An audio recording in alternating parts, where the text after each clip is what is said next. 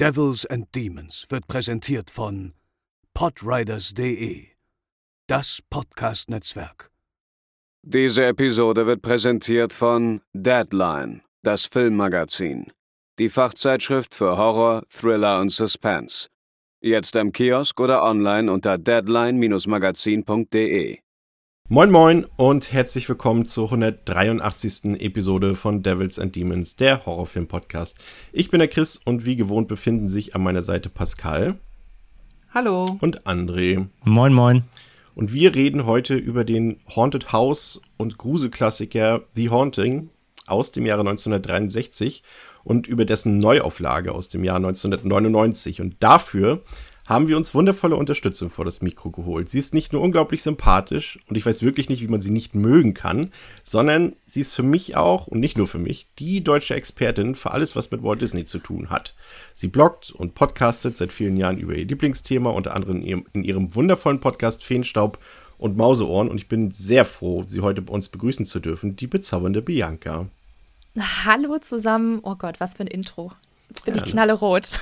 Das geht immer allen Gästen bei uns so. Die alte Markus-Lanz-Schule hat schon wieder zugeschlagen. Chris, Chris, übt diese Moderation auch immer vorher noch zehn Minuten vor dem Spiegel, bevor es losgeht, damit er auch wirklich textsicher ist. Du hast noch gar nicht das Wort hier. Entschuldigung. Ich weiß nämlich, dass alle Zuhörerinnen und Zuhörer brennend daran interessiert sind, äh, zu erfahren, was Bianca von Horrorfilmen hält und welche Horrorfilme sie mag und was sie zu unseren heutigen zwei Filmen zu sagen hat. Und deshalb legen wir gleich los nach dem Intro.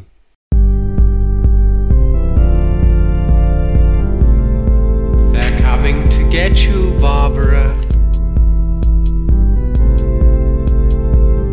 They're coming for you. Nun zu dir, liebe Bianca. Ich hatte ja schon eingangs erwähnt, dass daneben schon, ich sag mal das ein bisschen untertrieben, vielleicht ein klein wenig mit dem Thema Walt Disney verknüpft ist. Woher kommt diese Leidenschaft und Liebe für dieses Thema bei dir? Hm, ich glaube, wie viele andere da draußen, die Disney mögen. Also man wächst quasi so ein bisschen damit auf. Ne? Also bei mir waren es gerade so Filme wie Ariel die Meerjungfrau. Es war, glaube ich, einer meiner allerersten Kinofilme. Dann gab es damals in den Anfang der 90er ja ähm, den, den bekannten Disney Club im ARD. Ne? Fand ich auch großartig. Auch die ganzen Serien, die ganzen Kultserien wie äh, Captain Baloo und Chip und Chap. Wirklich ganz, ganz großartig. Und das hat wie bestimmt viele da draußen auch irgendwie die Kindheit einfach geprägt. Und ähm, ich liebe äh, zwei große Leidenschaften in meinem Leben, und zwar Filme und Freizeitparks. Und beides kann Disney ja schon ziemlich, ziemlich gut. Und ich glaube, das ist auch so ein Faktor, warum mir Disney auch so gut gefällt, weil sie wirklich in beiden Metiers da relativ doch sehr qualitativ hochwertig unterwegs sind. Genau. Du hast ja ähm, schon wirklich viele Jahre, ich glaube schon über zehn Jahre bloggst du ja mhm. über das Thema, aber noch nicht allzu lange, obwohl es jetzt auch schon ein Jahr. Ich glaube, wir haben jetzt Geburtstag gefeiert, ne? Letzte Woche, du? Genau. Mit deinem Podcast, genau. Und äh, wie kam es dazu, dass du dich denn dazu entschieden hast, das Ganze in dieses Format zu übertragen?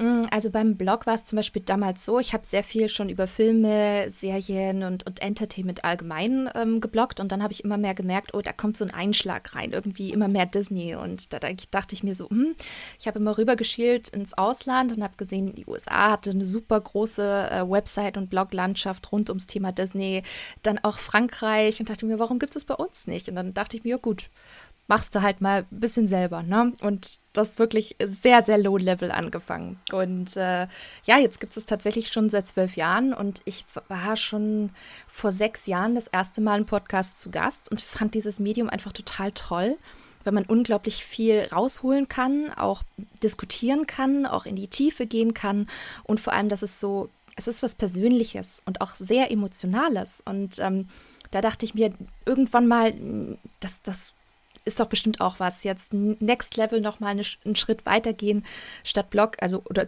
besser gesagt, zusätzlich zum Blog dann noch den Podcast zu machen. Und ja, Juli letzten Jahres war es soweit und jetzt habe ich tatsächlich, wie du schon gesagt hast, einjähriges gefeiert. Macht wirklich großen Spaß. Auf jeden Fall Glückwunsch dazu und ich kann nur allen Danke. Unserer Zuhörerinnen und Zuhörer das wärmstens ans Herz legen, da mal reinzuhören. Verlinken wir natürlich auch. Äh, du hast ja schon gesagt, generell eine Leidenschaft von dir ist das Thema Film. Hast du bestimmte Genre, die du da bevorzugst? Gehst du gerne ins Kino? Was sind da so deine bevorzugten Sachen? Hm, ähm, also ich gucke sehr viel und sehr breit, weil ich möchte mich da irgendwie nicht einschränken lassen. Also ich glaube, die einzigen Genres, die ich so ausklammere, sind tendenziell ähm, Kriegsfilme und wirklich harte Slasher.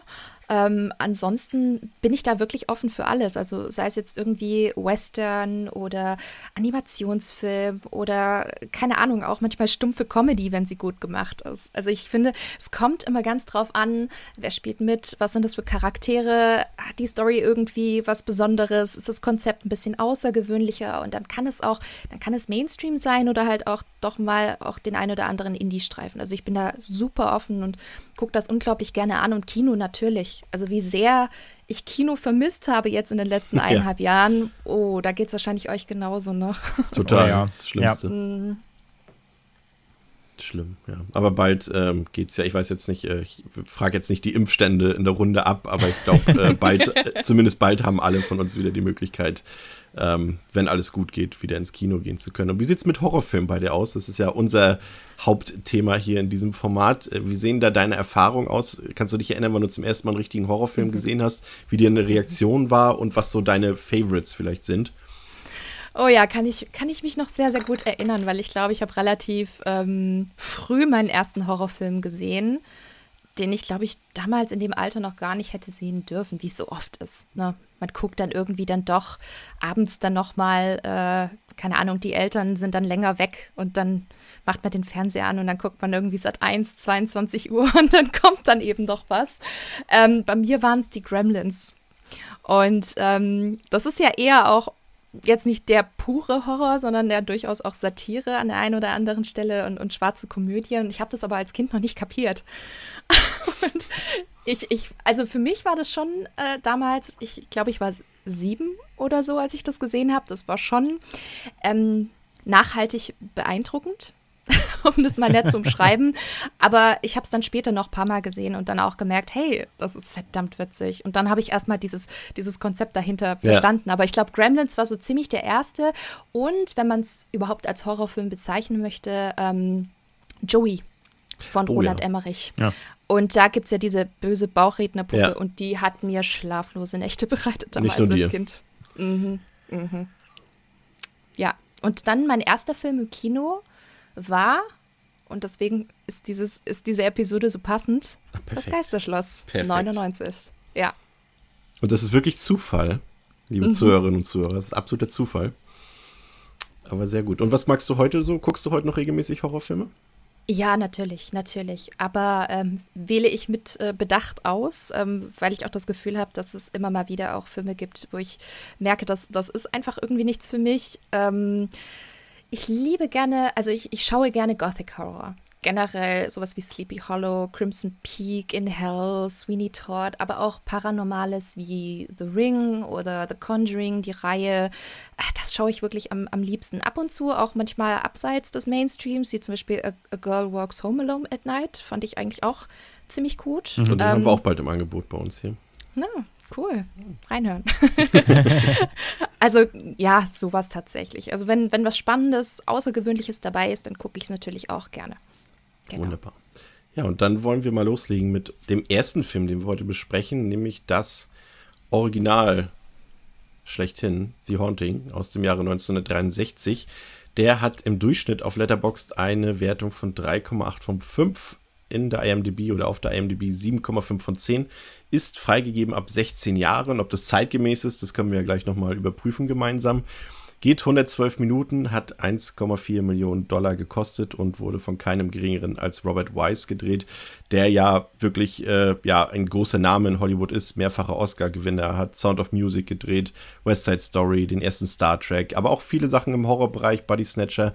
Curse of the Cat People und ähm, The Day the Earth Stood Still. Und er hat auch ähm, Citizen Kane tatsächlich geschnitten. Das äh, geht immer so ein bisschen mhm. unter. Äh, wusste ich allerdings auch nicht, bevor ich noch ein bisschen ähm, über seine Person nachgelesen habe. Und der ist tatsächlich ein ziemlich beliebter Mann in Hollywood gewesen, weil er auch einfach ein echter guter Handwerker war. Also die Leute wussten bei ihm, was sie erwarten können. Er hat die Erwartungen immer erfüllt. Da war jetzt vielleicht nicht unbedingt große Kreativität oder große Genialität drin, aber es war eine extreme Routine drin. Er konnte mit allen Leuten gut umgehen. Crew, Cast, hat sich nie jemand beschwert, weil er sein Ego nämlich hinten angestellt hat. Und das ist ja manchmal vielleicht genauso viel wert wie besondere Kreativität. Im Cast haben wir eigentlich auch erstaunlich bekannte Leute für einen Horrorfilm, zumindest für die damalige Zeit. Julie Harris kennt man äh, in der Rolle aus East of Eden neben James Dean, Richard Johnson, den haben wir bald hier in Voodoo in einer Episode zu Gast. Ross Tamblin, finde ich noch interessant. Äh, André, du ja auch als Twin Peaks-Fan. Ähm, kennst ihn wahrscheinlich auch, auch West Side Story. Ich habe ihn tatsächlich ja. in einem Film, den ich in, in so einer ähm, DVD-Grube gefunden habe. Der heißt auf Deutsch mit 17 am Abgrund. Das ist so ein, mhm. so ein alter Anti-Drogen-Film, der heißt eigentlich High School Confidential. Aber das ist einfach so, so, also man kann es ja, wie soll man sagen, da, da, konsumieren quasi die, die Kids äh, auf dem offenen Schulhof irgendwie Heroin oder sowas. Und es ist alles so plakativ dargestellt und so mit so einer schönen Moral noch. Und also ein bisschen, ist, wie, bisschen wie bei Kifferwahn. Auch ja. diese, diese Verarsche dieser alten Aufklärungsvideos, die. Ja, ja. Ja, ja, okay, okay. Das wird garantiert der Hintergrund gewesen sein. Louis Maxwell kennen vermutlich alle als Moneypenny aus den Connery, Moore und Lazenby Bond-Filmen. Und Pascal, was sagt uns der Verleih bzw. die alte DVD-Verpackung zu The Haunting, um was es in dem Film geht? In der alten Villa Hill House soll es nicht mit rechten Dingen zugehen. Das Haus sei verflucht und durch und durch böse, heißt es. Nachdem es zu mysteriösen Todesfällen gekommen ist, wollen vier Menschen, darunter ein Professor, die übernatürlichen Phänomene des Spukschlosses untersuchen. Niemand wohnt dort. Angeblich. Achso, das war schon. Das war. genau. Kurz und knackig. Ja. ja, The Haunting basiert ja auf dem Roman von Shirley Jackson, The Haunting of Hill House. Und das wurde ja eben mehrfach verfilmt. Zwei Verfilmungen besprechen wir heute. Eben das Original von 63 von Robert Wise und später noch das von Jan de Bond aus dem Jahre 1999. Aber es gibt ja auch äh, ja durchaus aktuelle Sachen, die damit so ein bisschen veranstaltet wurden. Ähm, auf Netflix gab es ja, ich glaube 2008 2018 müsste das gewesen sein, gab es ja die Serie Spuk in Hill House. Und ähm, die basiert ja quasi auf genau demselben Material. Und da ist ja auch noch direkt der Querverweis. Ähm, äh, Pascal, wir hatten die Innocence ja äh, vor ein paar Wochen bei uns hier als Thema. Und das basierte ja auf Henry James Spuk in Bly Manor, was ja quasi die mm. zweite Staffel war von ja. Spuk in Hill House. Quasi, genau. Ne? Und ähm, André und, und Bianca, ihr habt die Serie ja gesehen und habt ja jetzt auch die Filme nochmal gesehen. Ähm, wie eng hält sich das Ganze an der Vorlage und, und, und wie anders ist es vor allem? Wie anders funktioniert das, André? Hm, also im Kern haben sie schon versucht, dass tatsächlich die, die, die Elemente sind drin. Also du hast eben äh, die, die, du hast die Location, du hast das Schloss, du hast halt, du kommst rein, du hast diesen Treppenaufgang. Also es ist ja diese, diese klassische Stilistik, die eigentlich jeder, der sich mit dem äh, Material mal beschäftigt hat, im Kopf hat, die ist auf jeden Fall komplett drin. Und sie münzen das Ganze halt aber mehr eben natürlich auf so eine Familiengeschichte, weil es geht ja darum, eben, dass eine Familie dort äh, einzieht. Ja, so kennt man ja auch aus anderen ähm, Horror-Spukfilmen, es wird renoviert und dabei werden Sachen entdeckt. Und es geht dann mehr um die einzelnen Charaktere, was sie in dem Haus eben erleben, welche Einflüsse das Haus auf die individuellen Charaktere hat. Die Kinder sehen halt was, die Erwachsenen glauben es nicht, die sind komplett im Stress. Ne? Die Ebene kommt halt rein, ne? Dieses, den Kindern was glauben. Es werden halt Gestalten gesehen, es gibt, äh, es gibt ähm, ja auch psychologische Spielchen, sage ich ja, ein bisschen das Haus macht halt was mit den einzelnen Charakteren, jeder zieht halt seinen eigenen Horror daraus. So ein bisschen was, was ja das Original ja, vielleicht darauf kommen, ja auch ein bisschen vermittelt, dass eben also nicht die Menschen das mit reinbringen, sondern es ist schon da. Das ist halt in der Serie auch so ein bisschen ähm, der, der Kern, der Knackpunkt. Ähm, und insgesamt fand ich es auf jeden Fall sehr, sehr stark. Ich fand es für eine, auch für eine Netflix-Gruselserie, überhaupt Netflix-Serie, wo ich meistens eher wirklich ähm, pingelig bin oder die auch gerne mal, wissen wir alle, sich eher anfühlen wie ein zu langer Film, wo in der Mitte zu viel Filmmaterial ist. Aber ich fand bei der Hill House-Serie haben sie das im, besser im Griff gehabt. Ich fand die eigentlich durchgehend echt spannend ähm, und hatte mit der echt eine ziemlich gute, gruselige Zeit. Und ja, Bianca, wie siehst du es? Ja, kann ich mich eigentlich nur anschließen. Also ich habe es letztes Jahr gesehen, war ein bisschen, bisschen zu spät dran, da haben es die meisten schon gesehen gehabt, aber es hat irgendwie so gut gepasst. Weißt du, Oktober, Halloween-Zeit und ich irgendwie brauchte ich da mal wieder was. Und äh, eine Freundin hat gesagt, wie, das hast du noch nicht gesehen, das musst du noch gucken. Und dann habe ich das äh, letztes Jahr im Oktober gesehen und äh, war auch sehr positiv überrascht. Ich fand auch, die Produktion ist extrem hochwertig. Man Ja. merkt einfach, dass sie wirklich ähm, qualitativ, äh, qualitativ hochwertig in so vielen Bereichen ist. Also nicht nur in puncto Besetzung, als auch vor allem, und ich finde, da sind die größten Parallelen, wie du es gerade schon gesagt hast, André, ähm, im Setdesign. Ja. Und ich Ja. finde, dass das Haus in der Netflix-Serie oder beziehungsweise die Setdesigner verneigen sich da richtig vor dem Original. Mhm. Also auch stilistisch, und das habe ich gemerkt, ähm, als ich jetzt vor ein paar Tagen den, den Rewatch vom, vom alten Original nochmal gesehen habe. Ähm, ich habe ihn längst, also ich glaube Jahre äh, vor der Netflix-Serie gesehen gehabt und jetzt wieder zum zweiten Mal.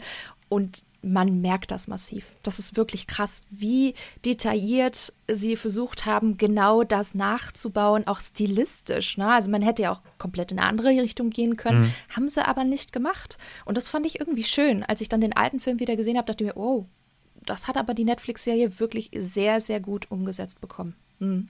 Jetzt muss ich das jetzt zwangsläufig nachholen. André, äh, welche von den beiden Serien war nochmal von meinem Erzfeind, Mike Flanagan? Die erste. Nee, be also, nee beide, oder? Beide, Sogar ja. beide meine ich, ja. Ich glaube auch. Sind beide von Flanagan, meine ich. Ja. Drück, drücke ich mal ein Auge zu. ähm, aber ihr habt das schon mal äh, gut eingeworfen, das Thema ähm, beim Original. Es ist ja so, das Original ist ein Schwarz-Weiß-Film und äh, verhält sich natürlich eben auch so wie ein Film von 1963.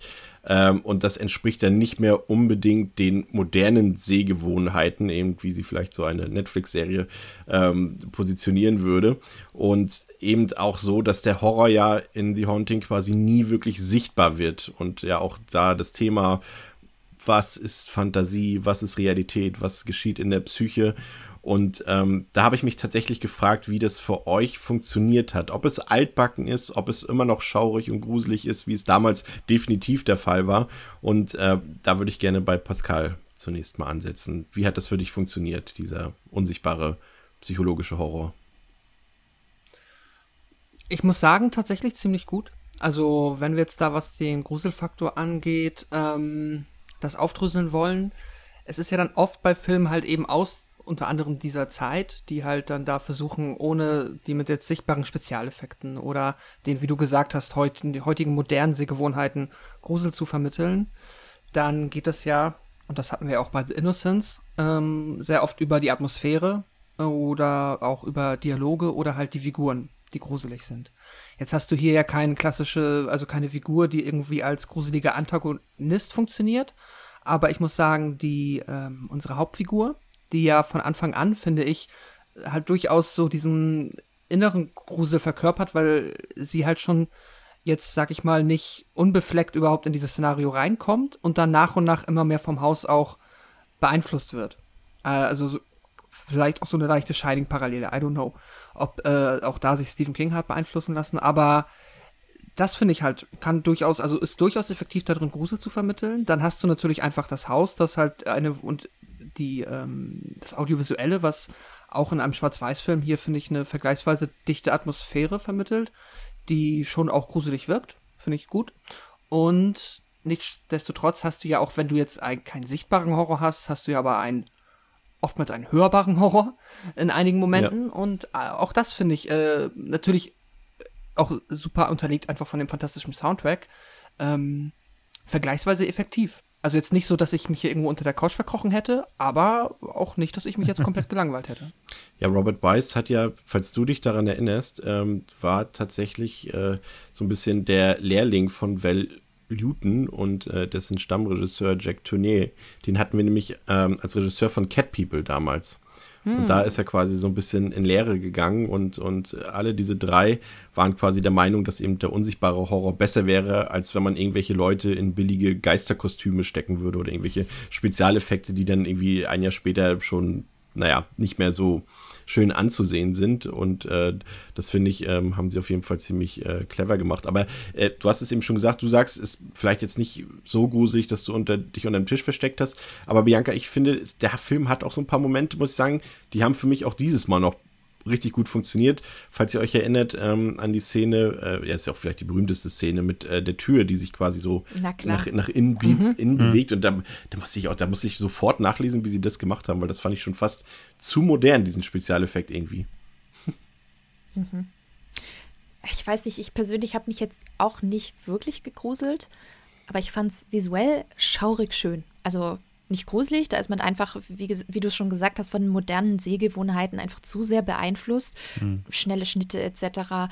Aber ähm, ich fand es visuell äh, wirklich sehr, sehr toll umgesetzt. Ich fand es auch sehr atmosphärisch ähm, mit der Stimme aus dem Off. Also auch zu Beginn, die Kamerafahrten waren schon auch sehr, sehr kreativ, finde ich, für die damalige Zeit. Ich meine, man muss sich immer vor Augen halten, das ist 1963 und ich habe echt versucht, den, den Film mit der Brille zu sehen, ähm, von einem Zuschauer aus dem Jahr 1963. Und ich glaube, für die damalige Zeit, die haben hier wirklich alles rausgezogen, was nur geht. Also ich finde, da geht irgendwie nur ein bisschen was verloren. Also gerade vielleicht in puncto Erzähltempo oder halt auch äh, Schnitte etc., vielleicht auch aufwendigere Kamerafahrten, die man hat, weil wir andere Technologien haben als, als damals. Aber ja, man muss schon echt sagen, wirklich, wirklich toll. Also ich, ich fand auch bestimmte Sachen, die, die hallen auch immer noch nach. Also auch zum Beispiel Mrs. Dudleys Monolog in der Nacht in der Dunkelheit. Das, ist, das fand ich sehr beeindruckend. Das finde ich wirklich, wirklich gut. Und äh, was ich auch sehr, sehr schätze an dem Film und was mir auch dann so, so, ein, so, so gruselige Atmosphäre hier äh, beschafft hat äh, zu Hause, das war auch vor allem, dass der Film einem sehr viel überlässt und sehr viel der, der Vorstellungskraft überlässt. Ne? Also es mhm. wird auch, es wird nicht viel gezeigt, das wird ganz, ganz oft auch nur angedeutet. Und es fehlen auch immer wieder Puzzleteile, die man sich so ein bisschen selber vorstellen muss. Und ich, ich mag das. Ich mag das sehr, sehr gerne. Also von daher, nee, es waren keine Schreckensmomente drin, trotzdem einen kleinen Jumpscare, wenn man so will, aber ich fand es schaurig schön. Sie haben tatsächlich technisch äh, doch ein paar interessante Sachen gemacht. Ähm, Robert Wise hat so eine 30 mm anamorphe Weitwinkel-Panavision-Kamera genommen, die eigentlich damals noch gar nicht so weit entwickelt war, dass man sie jetzt für so einen Film auf Dauer nutzen konnte und es gab auch viele Störungen bei. Ähm, aber letztendlich hat das für den Look so ein bisschen gesorgt am Ende und ähm, sie haben auch so, wie nennt man das jetzt auf Deutsch? Ähm, so Linsen genommen, die Kurvex, äh, wie heißt das auf Deutsch? So ein bisschen, die das Ganze so. Wisst ihr, was ich meine? Naja, du meinst konvex und konkav? Ja, also jetzt, genau, oder? genau. So eine Sachen. Und damit das alles, das Haus einfach auch so eine, so eine weirde Wirkung hat auf die Zuschauer und man die mhm. Perspektiven und die Winkel einfach dann auch gar nicht mehr einschätzen kann, wie groß ist jetzt diese Wand oder wie hoch ist, ist, ist die Decke und so weiter. Aber André, du als bekennender Schwarz-Weiß-Hater, äh, wie konntest du denn damals umgehen, damit, äh, dass Robert Wise sich dazu bewusst dazu entschieden hat, in Schwarz-Weiß zu drehen, weil er eben äh, die Tiefe und die Reichhaltigkeit äh, von Schwarz und Weiß so passend fand für das Genre. Und äh, man hätte ja 1963 auch schon problemlos einen Farbfilm drehen können, haben sie aber nicht gemacht. Und was hat das mit dir gemacht, André? Also, wenn es reicht, dass ich einem The Innocence dreieinhalb von fünf gebe und ich deswegen schon Schwarz-Weiß-Hater bin, okay Lass ich mal so stehen. Das war nicht auf The Innocence mhm. bezogen, aber es ist halt nicht. Äh, also, du magst es gerne moderner, was die Farben angeht. Drücken wir es mal so aus. Das ist ja kein auch, Geheimnis. Auch das stimmt so nicht. Ich, ich mag die Optik extrem gerne, aber das Problem es ist, also es, es liegt ja auch nicht nur am Schwarz-Weißen. Aber nun mal, Schwarz-Weiß-Filme bringen meistens eben das mit, was ähm, Bianca auch eben schon ein bisschen angerissen hat, nämlich so ein gewisses Pacing, eine gewisse, einen gewissen Rhythmus, der einfach sehr aus der Zeit gefallen ist und den wir eben dank mhm. heutiger Sehgewohnheiten so nicht mehr gewohnt sind. Und Innocence bzw. The Haunting funktioniert wirklich ähnlich wie The Innocence, was das Tempo und die Art des ähm, visualisierten Grusels angeht. Deswegen war ich da A sehr erinnert und B hat es mich daher genauso ähm, gleichzeitig ja irgendwie mitgenommen und ich war, ich war genauso spektakulär angezogen aufgrund der Machart, aber gleichzeitig hat es mich eben auch nicht wirklich gegruselt, eben ähm, weil es einfach das war, das war zu altbacken so. Ähm, aber ich kann es ja trotzdem anerkennen und ich finde halt, ich, also ich bin ja auch eher ein Fan von ähm, von, der, von der ich bin ja auch eher ein Fan von Farben. ich mag Farben. Nein, ich bin ja auch eher ein Fan von ähm, unsichtbarer Gefahr und Fear of the Unknown und so. Und deswegen, das hat, das hat mir bei The Haunting super gefallen, weil er wirklich ja ähm, eher mit Stimmen arbeitet. Eine der stärksten Szenen im Film äh, für mich war, wo sie im Bett liegt und auch so Stimmen wieder hört und so, ich glaube, so Kindergeschrei Mhm. oder Geweine. Und dann zoomt die Kamera auf so eine, auf so eine Fliese oder so eine, so eine, fast so eine, so eine, ja, so eine Einfassung in der Wand oder so eine, äh, was war es denn? Also Tapete ist es nicht, aber wisst ihr, was ich meine. Da ist dann so eine Maserung und die Maserung sieht ein bisschen aus, als ob sie so ein dämonisches Gesicht wäre. Und da wird, und die Kamera fährt die ganze Zeit einfach nur auf diese Fliese drauf oder diese Wand, dieses Wandornament und währenddessen hörst du halt diese Geräusche und das war super stark. Also passiert eigentlich gar nichts in der Szene, aber du hast wie, du, wie so ein Wimmelbild, konzentrierst du dich auf, diese, auf dieses Ornament und denkst irgendwie, oh, das könnte ein Gesicht sein. Und gleichzeitig hörst du halt diese, diese, diese Schreie, dieses Winseln. Ähm, das ist halt ultra eff effektiv und mit, mit quasi keinen Mitteln. Also das ist ja ein so, so billiger Trick eigentlich. Also dafür musst du eben nicht irgendwie heute in die Millionen, Millionen-Budget-Kiste greifen und das ist super effektiv. Ähm, auf der Gegenseite standen eben einfach natürlich so Szenen, die, ja, weiß ich nicht, wenn sie da vor der Tür stehen und irgendwie sich darüber unterhalten, die ganze Zeit, oh, hier ist ein Luftzug und oh, mir ist so kalt und so. Das wirkte halt so ein bisschen clumsy schon wieder, wo ich dann sagte, ja, okay, ähm, also ne, dieses typische, es, es geht um Geister oder sie glauben, es geht um Geister und natürlich muss es da kalt werden. Aber wie sie dann da im Flur stehen, sich schon mal unterhalten, dass es kalt ist, das, das dauert halt wie zehn Minuten, denke ich mir halt irgendwann so, ja, ich hab's verstanden. Ja, aber du musst also, das sind so einfach gucken so, wie Bianca, dass Ja. du dich ins Jahre Ja, 1963 ich habe mir auch extra meine Barockperücke aufgesetzt, Genau. damit ich das mehr fühlen kann. Da Aber- gab es das nämlich nur nicht mit dem Ja. Windzug. Zum ersten Ja. Mal nämlich hier. Ja, früher genau. Also 62 gab es noch keine Windzüge, aber 63 gab es dann Ja. Windzüge. Deswegen äh, natürlich revolutionär. Ähm, nein, wie gesagt, Spaß beiseite. Ich habe das schon verstanden, aber es ist wie bei Innocent teilweise dieser Rhythmus. Die ziehen, die ziehen Szenen zu lang, sodass sie die natürlich, wie gesagt, wir sind natürlich heute einfach nicht mehr Tempo gewohnt, aber auch trotzdem, es gibt ja immer noch Slow-Pace-Filme, so ist es ja nicht. Aber die haben so eine Art, das auszuweiten und das stehen zu lassen und jeder soll, jeder soll irgendwie Schauspielern in der Szene und jeder soll irgendwie auch zu Wort kommen und drankommen und dann dauern die Szenen manchmal einfach zu lang und verlieren dann auch eigentlich den sehr schönen Moment irgendwie, weil sie es einfach nicht, nicht weil sie es zu lange laufen lassen. Aber ich verstehe ja trotzdem, dass es einfach der Zeitgeist war. Und trotzdem muss ich halt sagen, wie gesagt, die Szenen, die, die auf diesem Punkt so prägnant waren, wie diese Fliese, auch später der angesprochene Jumpscare da in dieser äh, Fensterluke, obwohl das eigentlich auch total Billo ist, ähm, der hat mich auch bekommen, so halt. Das sind, das sind wirklich gut gesetzte Szenen. Und äh, ich muss ja sagen, auch der Haupt, sag ich mal, der, der Hauptcharakter, Pascal hat ja vorhin gesagt, es fehlt ja hier so der Antagonist. Im Grunde gibt es ja einen, zwar das Haus, also das Schloss, ne? Und, Ja. und das hat ja auch schwer gereicht. Also die, die Atmo, dass sie, die dieses Schloss versprüht, ist halt super gut. Genau, super die gut. kommen ja wie später sie, noch zu Wie sie da durch die Gänge halt, ne, die Türen sich verlaufen, ne, müssen wir hier ins Esszimmer, nee, nee, falsche Seite und so, ne, also dass sie sich nicht zurechtfinden, so direkt dieses, du kommst da rein und bist, bist lost, auch als Zuschauer so, du, du, du, du bist genau mit den Charakteren verloren, das funktioniert halt mega gut. Darf ich kurz einbringen, weil es ja selten der Fall ist, dass das, dass das mal vorkommt, aber wie genial ist bitte der deutsche Titel Bis das Blut gefriert? Also ganz ehrlich, der ist fantastisch, oder? Den finde ich auch super, ja. Entschuldigung. Ich finde, das hat auch ganz, ganz viel Zeitgeist. Ne? Die Ja. Titel waren halt eben damals in den 60ern zu Horrorfilmen so. Ne? Das ist halt, das kann man sich heute gar nicht mehr vorstellen, dass ein Film ins Kino kommt, auch noch aus den USA, der heißt Bis das Blut gefriert. Weiß ich nicht. Würde es solche Filme noch geben mit so einem Titel? Ich glaube nicht. Nee, das, Also, wenn du, ich glaube, das Bis mit Doppel-S machst, wäre das doch ein super Untertitel für einen Twilight-Film. Und schon oder? hast du den Moment versaut. Ein, Das stimmt. Gibt's nicht Bis zum Morgengrauen mit Ja. ja? Twilight. Ja, Ja. Ach so, ja, stimmt. ja, ja, Ja. so heißen die Bücher, die deutschen Bücher. Ja. Mhm. Siehst du, die stehen nämlich auf das Wort Biss, egal in welcher Form. Aber Oder das, das, äh, das wäre halt so ein, so ein, so ein, äh, hier so ein Scary Movie-Abklatschname eben von Twilight. Ne? So irgendwie, wäre es bis, bis zum Abendbrot oder was war das? Ja, so, also sowas. Ja, genau. ja, ja. ja, aber könnte auch, könnte auch ein Edgar Wallace-Titel sein, irgendwie, bis das Blut Ja, gefriert. genau. Ja. Stimmt, stimmt. Die Was mich so ein bisschen, äh, Bianca hat es vorhin gesagt, äh, das Voice-Over, das am Anfang, das von, von Dr. Markwave, fand ich ziemlich gelungen, die Einleitung, in der dort alles so ein bisschen erklärt wird. Aber ich fand, ehrlich gesagt, kleiner Kritikpunkt an dem Film, das Gegenteil war eben bei dem permanenten Voice-Over von der Hauptfigur, von Nell, von Eleanor. Oh Gott, ja. Das war, ehrlich gesagt, ein massiver Störpunkt für mich, vielleicht sogar einer der ja, einzigen. Kann ich mich nur anschließen. Ja. Fand ich auch total nervig. Also bin ich ganz ehrlich. Ich, ich, wahrscheinlich reden wir nachher sowieso drüber, aber ich finde Eleanor als, einfach als Person, wie sie dargestellt wird, wenn sie kommt ja da auch schon an und du merkst irgendwie, die Frau ist nicht mehr so ganz beieinander. Also irgendwie hat die wirklich nicht alle, alle Murmel, Murmeln beisammen.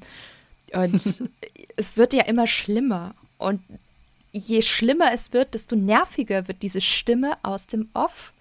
Und du denkst dir, ey, das so, Mensch, krieg dich doch mal ein. Also ich, ich kann es ich kann's voll verstehen. Das, das war auch echt, glaube ich, so einer der größten Kritikpunkte. Und der, der Film macht so viel richtig. Aber diese Stimme aus dem Off von ihr, mh, hm, schwierig. Von schwierig. Pascal, du wolltest was sagen vorhin. Ich habe dich so, unterbrochen. Also ich finde sie auch tatsächlich, äh, sie war mir vergleichsweise schnell unsympathisch, weil ich sie aber auch ein bisschen interessant eingeführt finde, weil sie eigentlich wirkt sie ja so im Kontext dieser Vierergruppe vergleichsweise devot und unterwürfig, aber hat dann zum Beispiel in dieser ersten Interaktion mit dem, wie sagt man jetzt, mit dem äh, Caretaker, mit dem Hausmeister, hat sie eine sehr gehässige und eine sehr überhebliche Art drauf. Darüber ist mir dann auch vergleichsweise schnell unsympathisch geworden, aber auch wenn ich sie nicht mochte und auch jetzt ich durch diese Dialoge, äh, Monologe, keine Sympathie zu ihr aufgebaut habe, fand ich sie dann stellenweise trotzdem durchaus atmosphärisch und hat mir geholfen, so ein bisschen, also ich glaube, es war ein, trotzdem noch ein effektives Stilmittel, um halt diesen geistigen, ja, Verfall ist jetzt das falsche Wort, aber um diesen geistigen, äh, ja, um ihre, ihr Irrewerden, mal so ausgedrückt, mhm. ähm, so ein bisschen zu verdeutlichen. Ja, das ist ja dann noch so ein Stilmittel, was du eben nicht nur in einer Szene hast, sondern was sich ja durch den Film durchzieht. Und so eine Designentscheidung für so einen Film, die kann natürlich auch schon mal viel kaputt machen. Aber ich finde es auch noch so, gerade so, wie du es sagst, Pascal, also beziehungsweise eine Mischform. Also es stört schon irgendwie, aber es zerstört den Film nicht. Also es ist halt noch gerade so in einem gewissen Rahmen irgendwie. Ich hätte mir irgendwie mehr gewünscht, dass, dass man das irgendwie mit Dr. Markway eher gelöst hätte, weil der hat auch so eine schönere Stimme gehabt irgendwie. Das hätte, hatte mir mehr Schauer irgendwie gebracht letztendlich. Aber André, wir haben ja oder du bist ja auch großer äh, äh, bekennender Fan, ich mache jetzt wieder irgendwelche Unterstellungen für dich auf deine Person, ähm, großer Hammer-Horror-Fan. Und äh, das war ja so ein bisschen der Horrorfilm, der, der, der die damalige Zeit so ein bisschen bestimmt hat. William Castle-Filme noch dazu. Und eben dieser klassische B-Movie-Horror. Und The Innocence als auch jetzt The Haunting haben ja diesen Gruselfilm wirklich so ein bisschen in den Mainstream geholt. Das ist ja, das ist ja eine große äh, Studioproduktion hier. Wir haben es ja schon gesagt, wir haben einen Regisseur, der halt mehrere Oscars gewonnen hat. Wir haben äh, Leute im Cast, die in Hollywood Stars waren. Und das war ja eben für die damalige Zeit wirklich schon sehr ungewöhnlich, dass man so eine A-Riege hier an Beteiligten äh, ranholen kann dafür. Ähm, und man muss ja sagen, es ist gelungen, André. Ne? Also es muss nicht immer irgendwelche Pappaufsteller sein oder alles so äh, überkandidelt gespielt werden, wie, wie in einem Theaterstück, wie das ja oft auch in Hammer-Horrorfilm ist. Äh, das zeigt dieser Film, ne? Also ist im Mainstream angekommen und Hollywood kann auch Horror. Also Perspektive auf die damalige Zeit. Heute wissen wir es ja eh. Ja, das, das Witzige an der ganzen Geschichte ist ja einfach auch, dass sie haben zwar mehr Budget und es ist halt eine renommierte Produktion, und trotzdem machen sie ja insgesamt weniger als die Hammer-Filme. Also die Hammer-Filme klotzen ja einfach, obwohl sie weniger Geld haben und machen Kostüme und Kulissen und so albern es nachher auch wirkt, hauen das einfach alles raus, weil die Bock drauf haben. Und, und jetzt hier ein Haunting hat halt das Budget, aber macht ja, macht ja einfach fast gar keinen Show und macht fast nur Tell.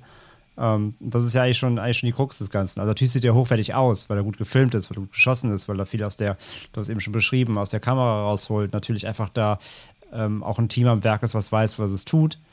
Aber, also, sag ich mal, wenn du halt ein, wenn, wenn die jetzt ein Herr, Herr, äh, eher auf Hammer gegangen wären, aber mit dem Budget von der Hollywood-Produktion hättest du wahrscheinlich irgendwie super frühen, ähm, vielleicht einen großartigen Monsterfilm bekommen oder so.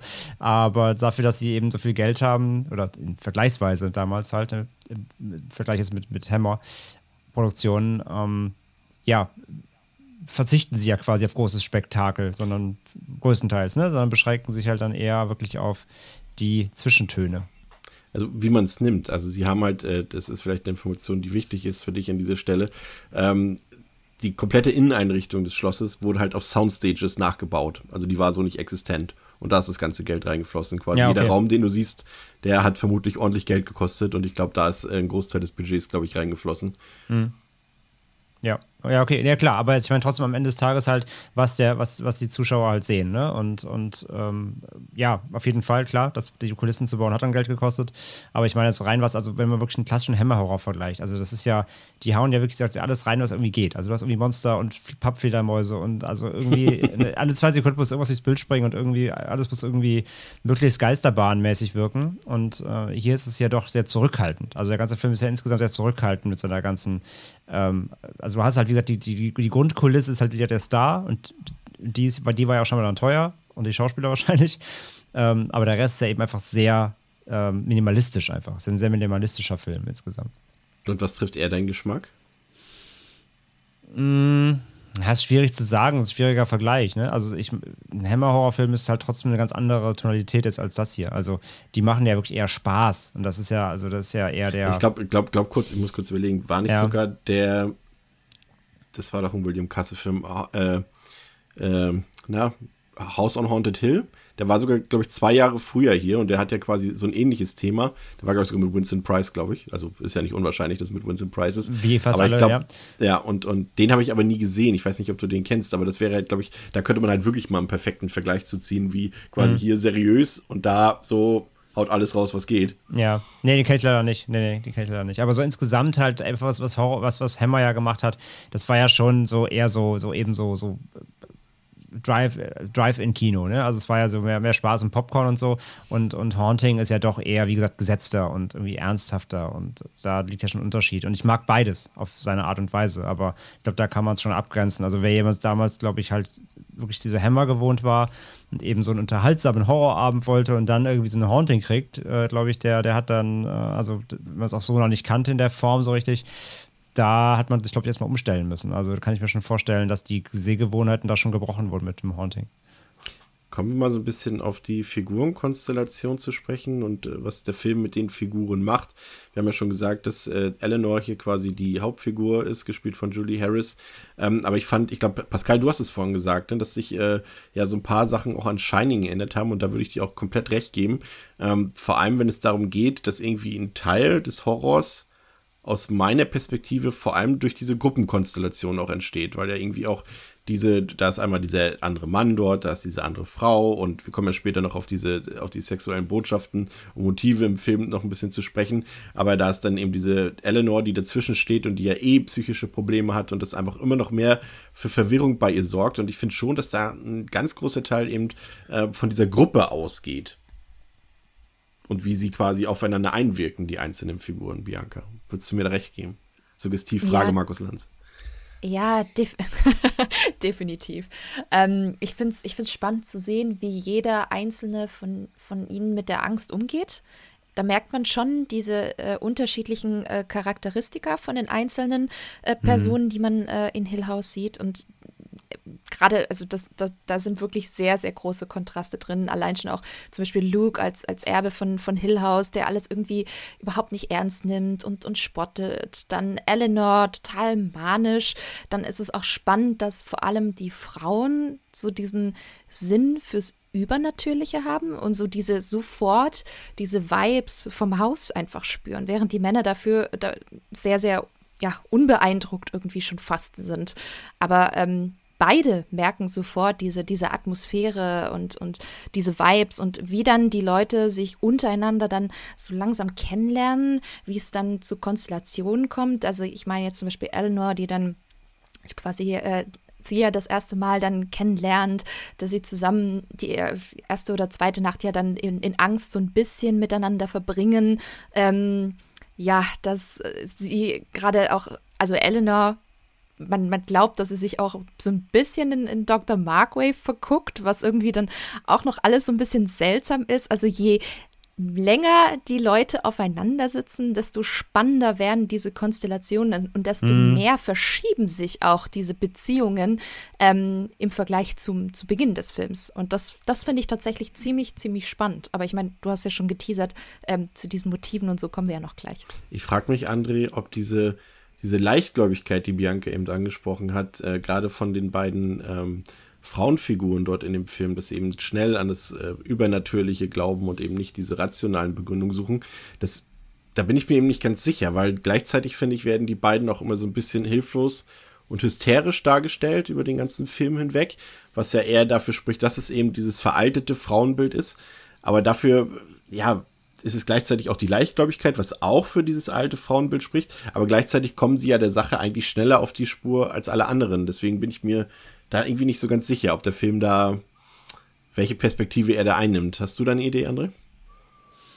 Mm, ja, nee, nicht so richtig, ist mir auch aufgefallen. Also, sag mal, also na klar, also Nell soll auf jeden Fall erstmal, mal abgesehen davon mit der Szene mit dem, mit dem Hauswärter da vielleicht, aber sie soll ja schon eher so die Person darstellen, die irgendwie Schutz braucht oder die halt, die man lieber mal unter die Fittiche nehmen muss, weil sie alleine irgendwie nichts hinkriegt. Ähm, aber das wechselt halt immer so ein bisschen hin und her. Also auch Theo, die ja irgendwie so als ne, wie taffe Geschäftsfrau und irgendwie Frau von Welt ja irgendwie so dargestellt wird.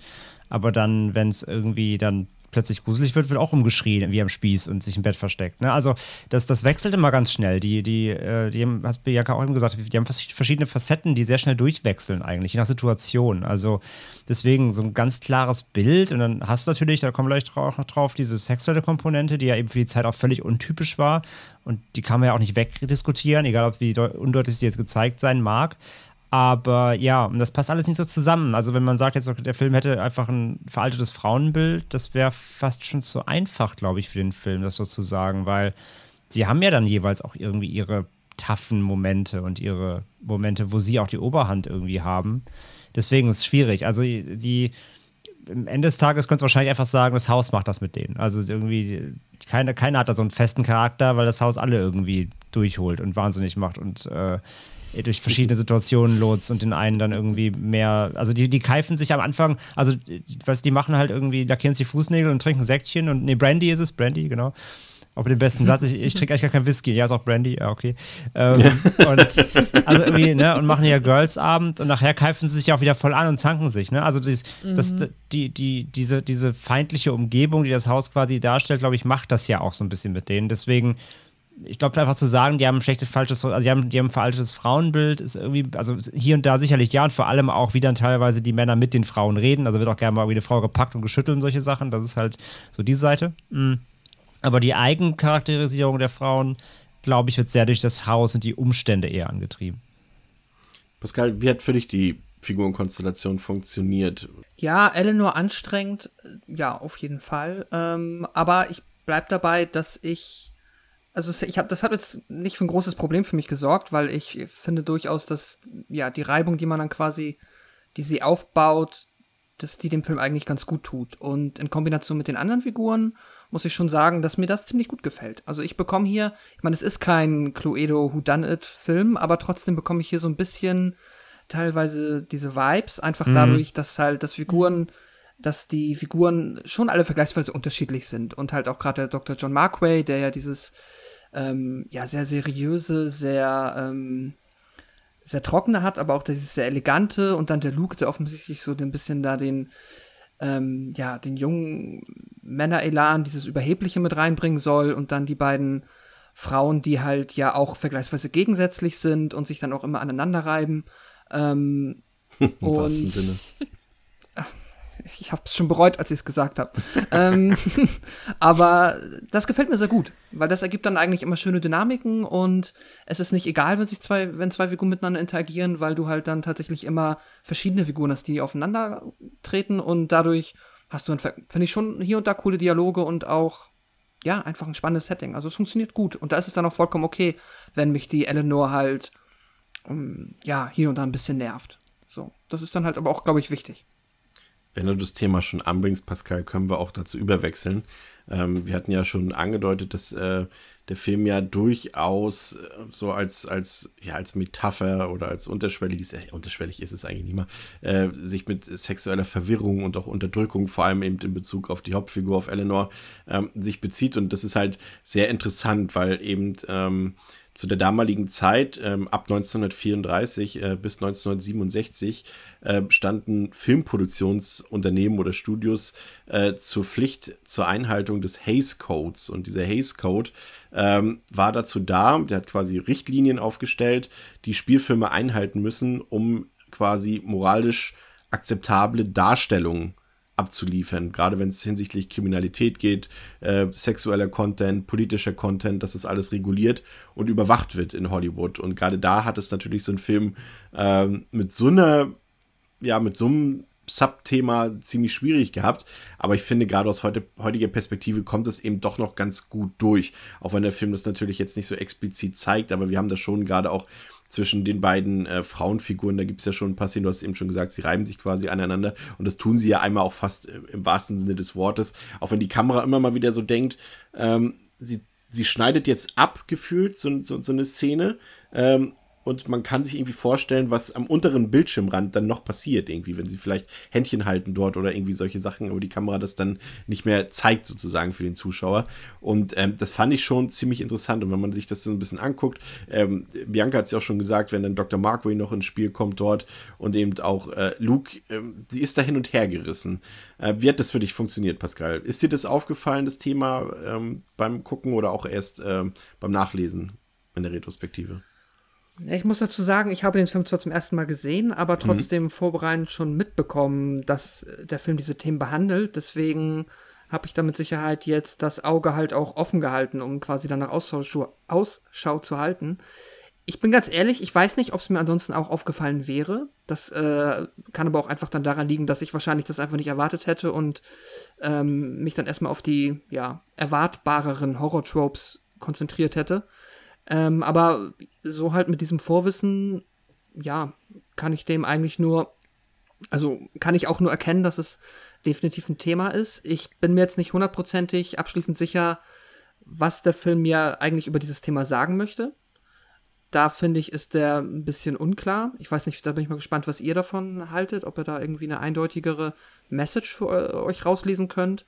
Aber auf jeden Fall, ja, finde ich auch, dass man das äh, wenn man es einmal weiß, mindestens dann und wenn man vielleicht einfach ein bisschen aufmerksamer ist, dann definitiv äh, nicht abstreiten kann, dass diese Themen, ähm, ja, oder dieses Thema eigentlich, also ja, sexuelle, ähm, wie hast du es gerade genannt, äh, Verwirrung, nicht, Verwirrung oder, ja, genau, dass das äh, in dem Film drin ist. Was ging in dieser Hinsicht für dich da ab in Hill House, Bianca? ähm, ja, also ich glaube, ich würde es nicht sexuelle Verwirrung nennen, ich würde es vielleicht eher Suche nach sexueller Identität nennen.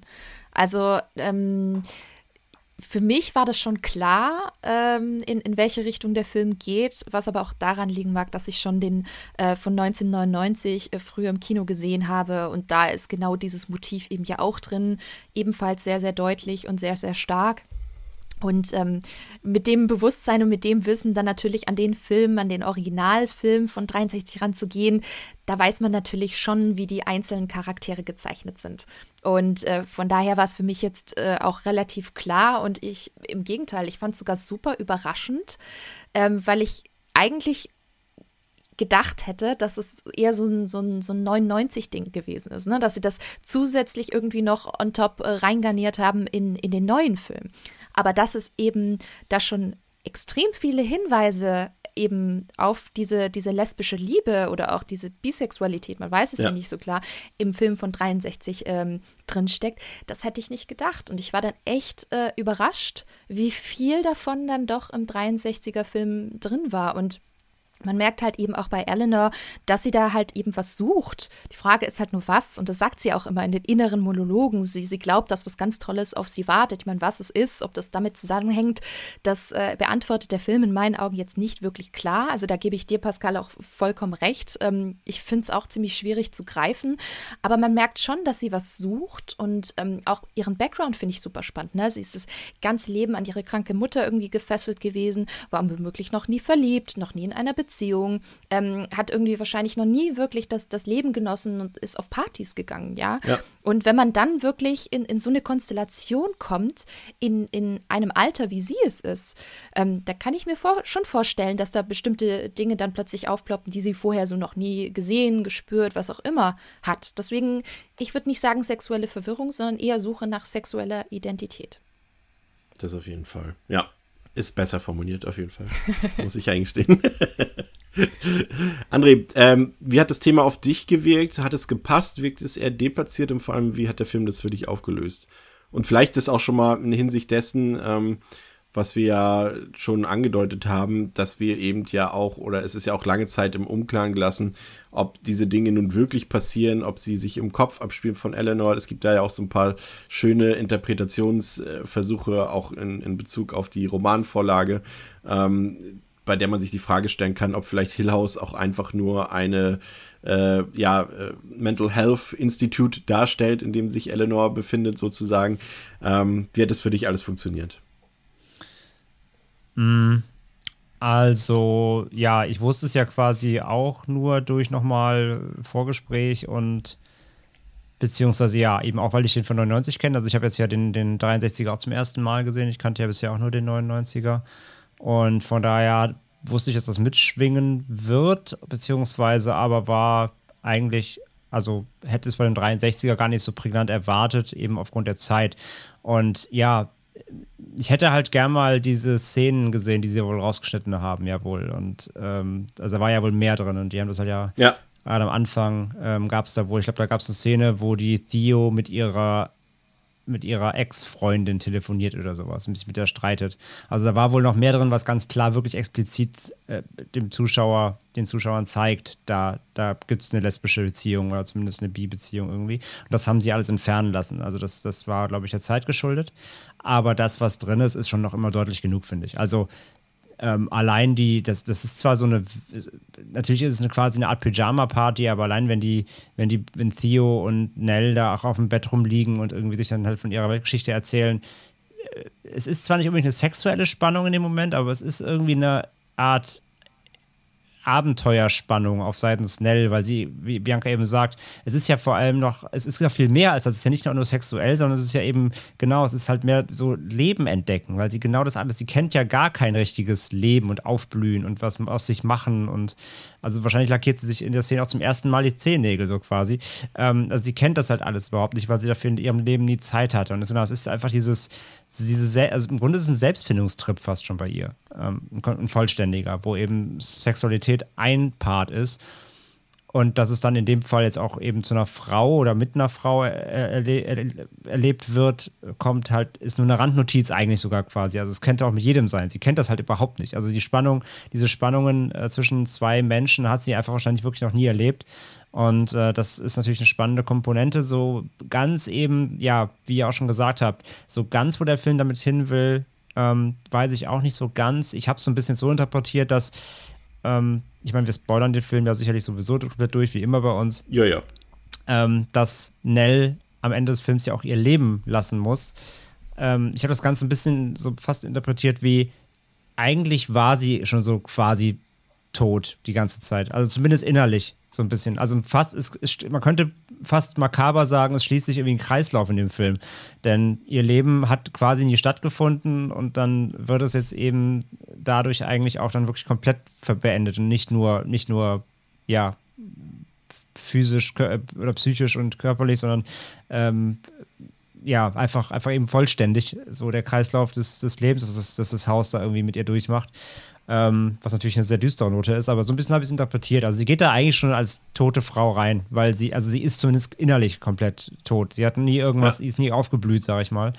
Mm, das habe ich so ein bisschen daraus gezogen, aber wie gesagt, der Film hält sich da trotzdem immer so weit zurück, dass er nicht zu viel machen muss. Natürlich auch um das Publikum der 63 dann wahrscheinlich nicht zu sehr zu verschrecken ähm, und da irgendwie natürlich die, den Zeitgeist irgendwie zu erhalten, was es angeht. Aber wie gesagt, es war, es war deutlicher drin, als ich dachte sogar. Ähm, und ich hätte gern mal gesehen, wie die Szenen noch wirkten, die sie rausgenommen haben diesbezüglich. Und ähm, mhm. ja, und was es angeht, von wegen, vielleicht ist es alles gar nicht echt gut, das kannst du dich ja fast in jedem typischen Haunted House Film irgendwie dann doch fragen, meistens. Ähm, da kann man natürlich alles reininterpretieren. Es ist. Von die Frage ist ja immer, wie wichtig ist es am Ende noch? Das ist halt der Punkt. Und wenn man halt diese ganzen, also wenn man wirklich mal nur Nell als Hauptcharakter nimmt, um den sich eigentlich quasi alles dreht und wendet, dann ist es eigentlich auch wieder egal. Dann hast du quasi hast du eigentlich nur das Haus und sie. Und der Rest ist dann wiederum nur, eigentlich nur Beiwerk. Und ja, wenn man halt wirklich diese, ihre psychische Verfassung plus die Isolation in diesem Haus plus die neuen Gefühle und Momente, die sie da erlebt, alles zusammennimmt, vielleicht ist es einfach zu viel für sie in dem Moment. Und dann löst das eben vielleicht diese Dinge aus, die passieren. Wobei man natürlich dann wieder ausholen müsste, aber warum sehen das denn andere? Und, aber eigentlich auch wieder auch nicht, weil was sehen denn andere? Die hören eigentlich auch nur hier und da Sachen und ähm, eben. Könnte ja doch die Leitung sein oder die Wasserleitung. Aber ja, also das ist so ein bisschen, also ich habe einmal halt, wie gesagt, diesen Kreislauf für sie und auf ihr Leben gemünzt gesehen und dann eben das Haus so als, was ja so ein bisschen Amatival Horror fast mäßig schon ist. Es wird ja quasi impliziert, das Haus ist quasi das Böse. Ne? Es, es ist ja, es kommt ja auch nichts mit rein, es ist schon da und äh, in dem Moment, wo sie da reinkommt, beginnt halt dieser Zyklus für sie, der eigentlich schon abgeschlossen ist, bevor der Film eigentlich quasi anfängt. So, das war so meine Gesamt- ja. Interpretation irgendwie. Ja.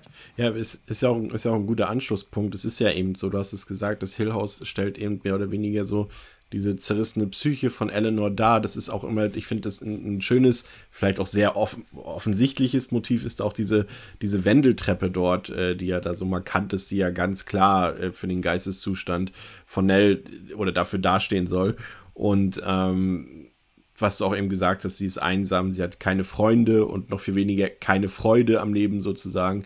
Und äh, dieses Haus stellt das immer, stellt das alles sehr gut dar. Alles, was sie dort empfindet und was sie, was sie auch neu empfindet. Ja, wie gesagt, ja auch eben, dass da jetzt auf einmal da Berührungen sind von anderen Menschen oder äh, Empathien und Sympathien und so weiter. Und das ähm, finde ich ist gut dargestellt in dem Haus eben. Und deswegen ist für mich auch das Haus, das Hill der, der heimliche Hauptdarsteller des Films.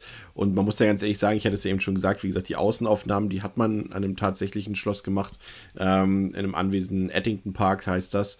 Ähm, das ist heutzutage ein Hotel, aber diese Innenaufnahmen, diese ganzen unfassbar wahnsinnig super toll gestalteten Innenräume, die wurden eben bei den MGM British Studios in Bohamwood ähm, auf Soundstages äh, nachgebaut und gedreht. Mhm. Und äh, Pascal, ja, ich, also mir fehlen da tatsächlich so ein bisschen die Worte. Du kannst in jedem Raum irgendwie äh, was sehen. Die Dekoration ist genial. Sei es die Anzahl der Spiegel, wie die Spiegel aussehen, die Teppiche, die Tapeten, einfach auch wie die Räume, wie seltsam. Das macht ja das, äh, die Neuauflage später auch noch, können wir noch darauf zu sprechen. Aber ich finde, da kann man sich gar nicht satt sehen dran, ne? Nein, das stimmt. Ähm, äh, kann man tatsächlich nicht. Das ist definitiv das ähm, naja, wobei ich will den Soundtrack da eigentlich äh, im Vergleich gar nicht irgendwie groß unter den Scheffel stellen. Ich finde, das ist insgesamt ein audiovisuelles, ne, ja, mehr als solide Leistung. Klingt so blöd, es ist einfach fantastisch. Es sieht super aus, du kannst dich am Haus, ähm, du kannst dich da halt, wie du gesagt hast, du kannst dich wirklich nicht dran satt sehen und es ist sehr gut, dass es so ist, weil natürlich ansonsten ähm, wir haben halt den unsichtbaren Grusel. Das heißt, der Grusel gibt uns eben nicht die Schauwerte, die wir uns dann vielleicht als Kinogänger 1963, aber auch jetzt gerade heute wünschen oder die wir auch einfach gewohnt sind. Und da kann man, glaube ich, auch einfach sagen, da federt das einfach auch ein bisschen das ab, weil du dann halt immer noch einfach viel fürs Auge hast, wenn es jetzt auch nicht irgendwelche spukigen Geister sind, die durch die Gänge schleichen, sondern ähm, dann hat einfach dieses wunderbare Haus. Und wir haben das ja auch schon mal sehr ausführlich. Jetzt nochmal der Vergleich, einfach weil das halt für Shining genauso gut funktioniert. Jetzt natürlich anders, aber auch da ist es halt wichtig, dass du, wenn du halt dieses äh, Motiv bedienen möchtest, dass du dich in diesem Ehrfurcht, also ehrfurchtgebietenden Gebäude befindest und das quasi der Grund ist und der Ausgangspunkt dieser, ähm, ja, der Grusel und all dem Schlimmen, was dann dort passieren kann dann muss das auch entsprechend Eindruck vermitteln. Und das funktioniert dann halt nicht gut, wenn du irgendwo, ja, in der 50 Quadratmeter Wohnung am Haunted House gruseln bist. So, da ist dann sowas schon sehr gut. Das, das, das wäre das wär in Berlin gedreht wahrscheinlich. Spuk, Spuk auf 30 Quadratmeter. Für, für, ja. zwei, für 2000 Euro, kalt. äh, Bianca, du müsstest ja von Haus aus eigentlich Schlossexpertin sein, ne? Wenn wir jetzt so an äh, deine äh, Disney-Leidenschaft denken. Äh, Welchen ja, Eindruck hat es denn auf dich gemacht? Ja, einen sehr, sehr, äh, sehr, sehr guten Eindruck. Und ich habe tatsächlich den alten Film geschaut, nachdem ich mich mit einer meiner absoluten Lieblingsattraktionen bei Disney mal ein bisschen tiefer äh, beschäftigt habe, nämlich The Haunted Mansion in Disneyland Paris, auch bekannt als Phantom Menace, sozusagen ein Spin-off ähm, hier in Europa. Und ähm, ja, das ist eine, eine Disney-Themenfahrt mit äh, gruseligen Elementen, wo es eben auch um ein unheimliches Haus geht, durch das man quasi eine Tour macht. Und ähm, ich habe mich, ich, also ich liebe die Attraktion. Die, die Leute da draußen, die es kennen, wissen, was ich meine. Das ist ein, eine fantastische Themenfahrt, unglaublich toll und aufwendig gemacht. Und ähm, ich wollte wissen, woher denn diese ganzen Inspirationen kommen. Und es ist also super spannend, unterschiedlichste Szenen, je nachdem, in welcher Version du es weltweit, in welchem Disney-Park siehst. Und ähm, da bin ich natürlich sehr, sehr schnell auf eben äh, The Haunting von 1963 gestoßen. Und da sieht man, was für eine Schlagkraft auch dieses Set-Design eben hatte in, ja, in dem alten Film von, von 1963. Gerade diese ikonischen Set-Pieces wie die Wendeltreppe oder auch die Haupttreppe im Eingangsbereich. Generell auch diese Stilistik, dass du überall diese diese kleinen Vorhänge hast. Ne? Ja.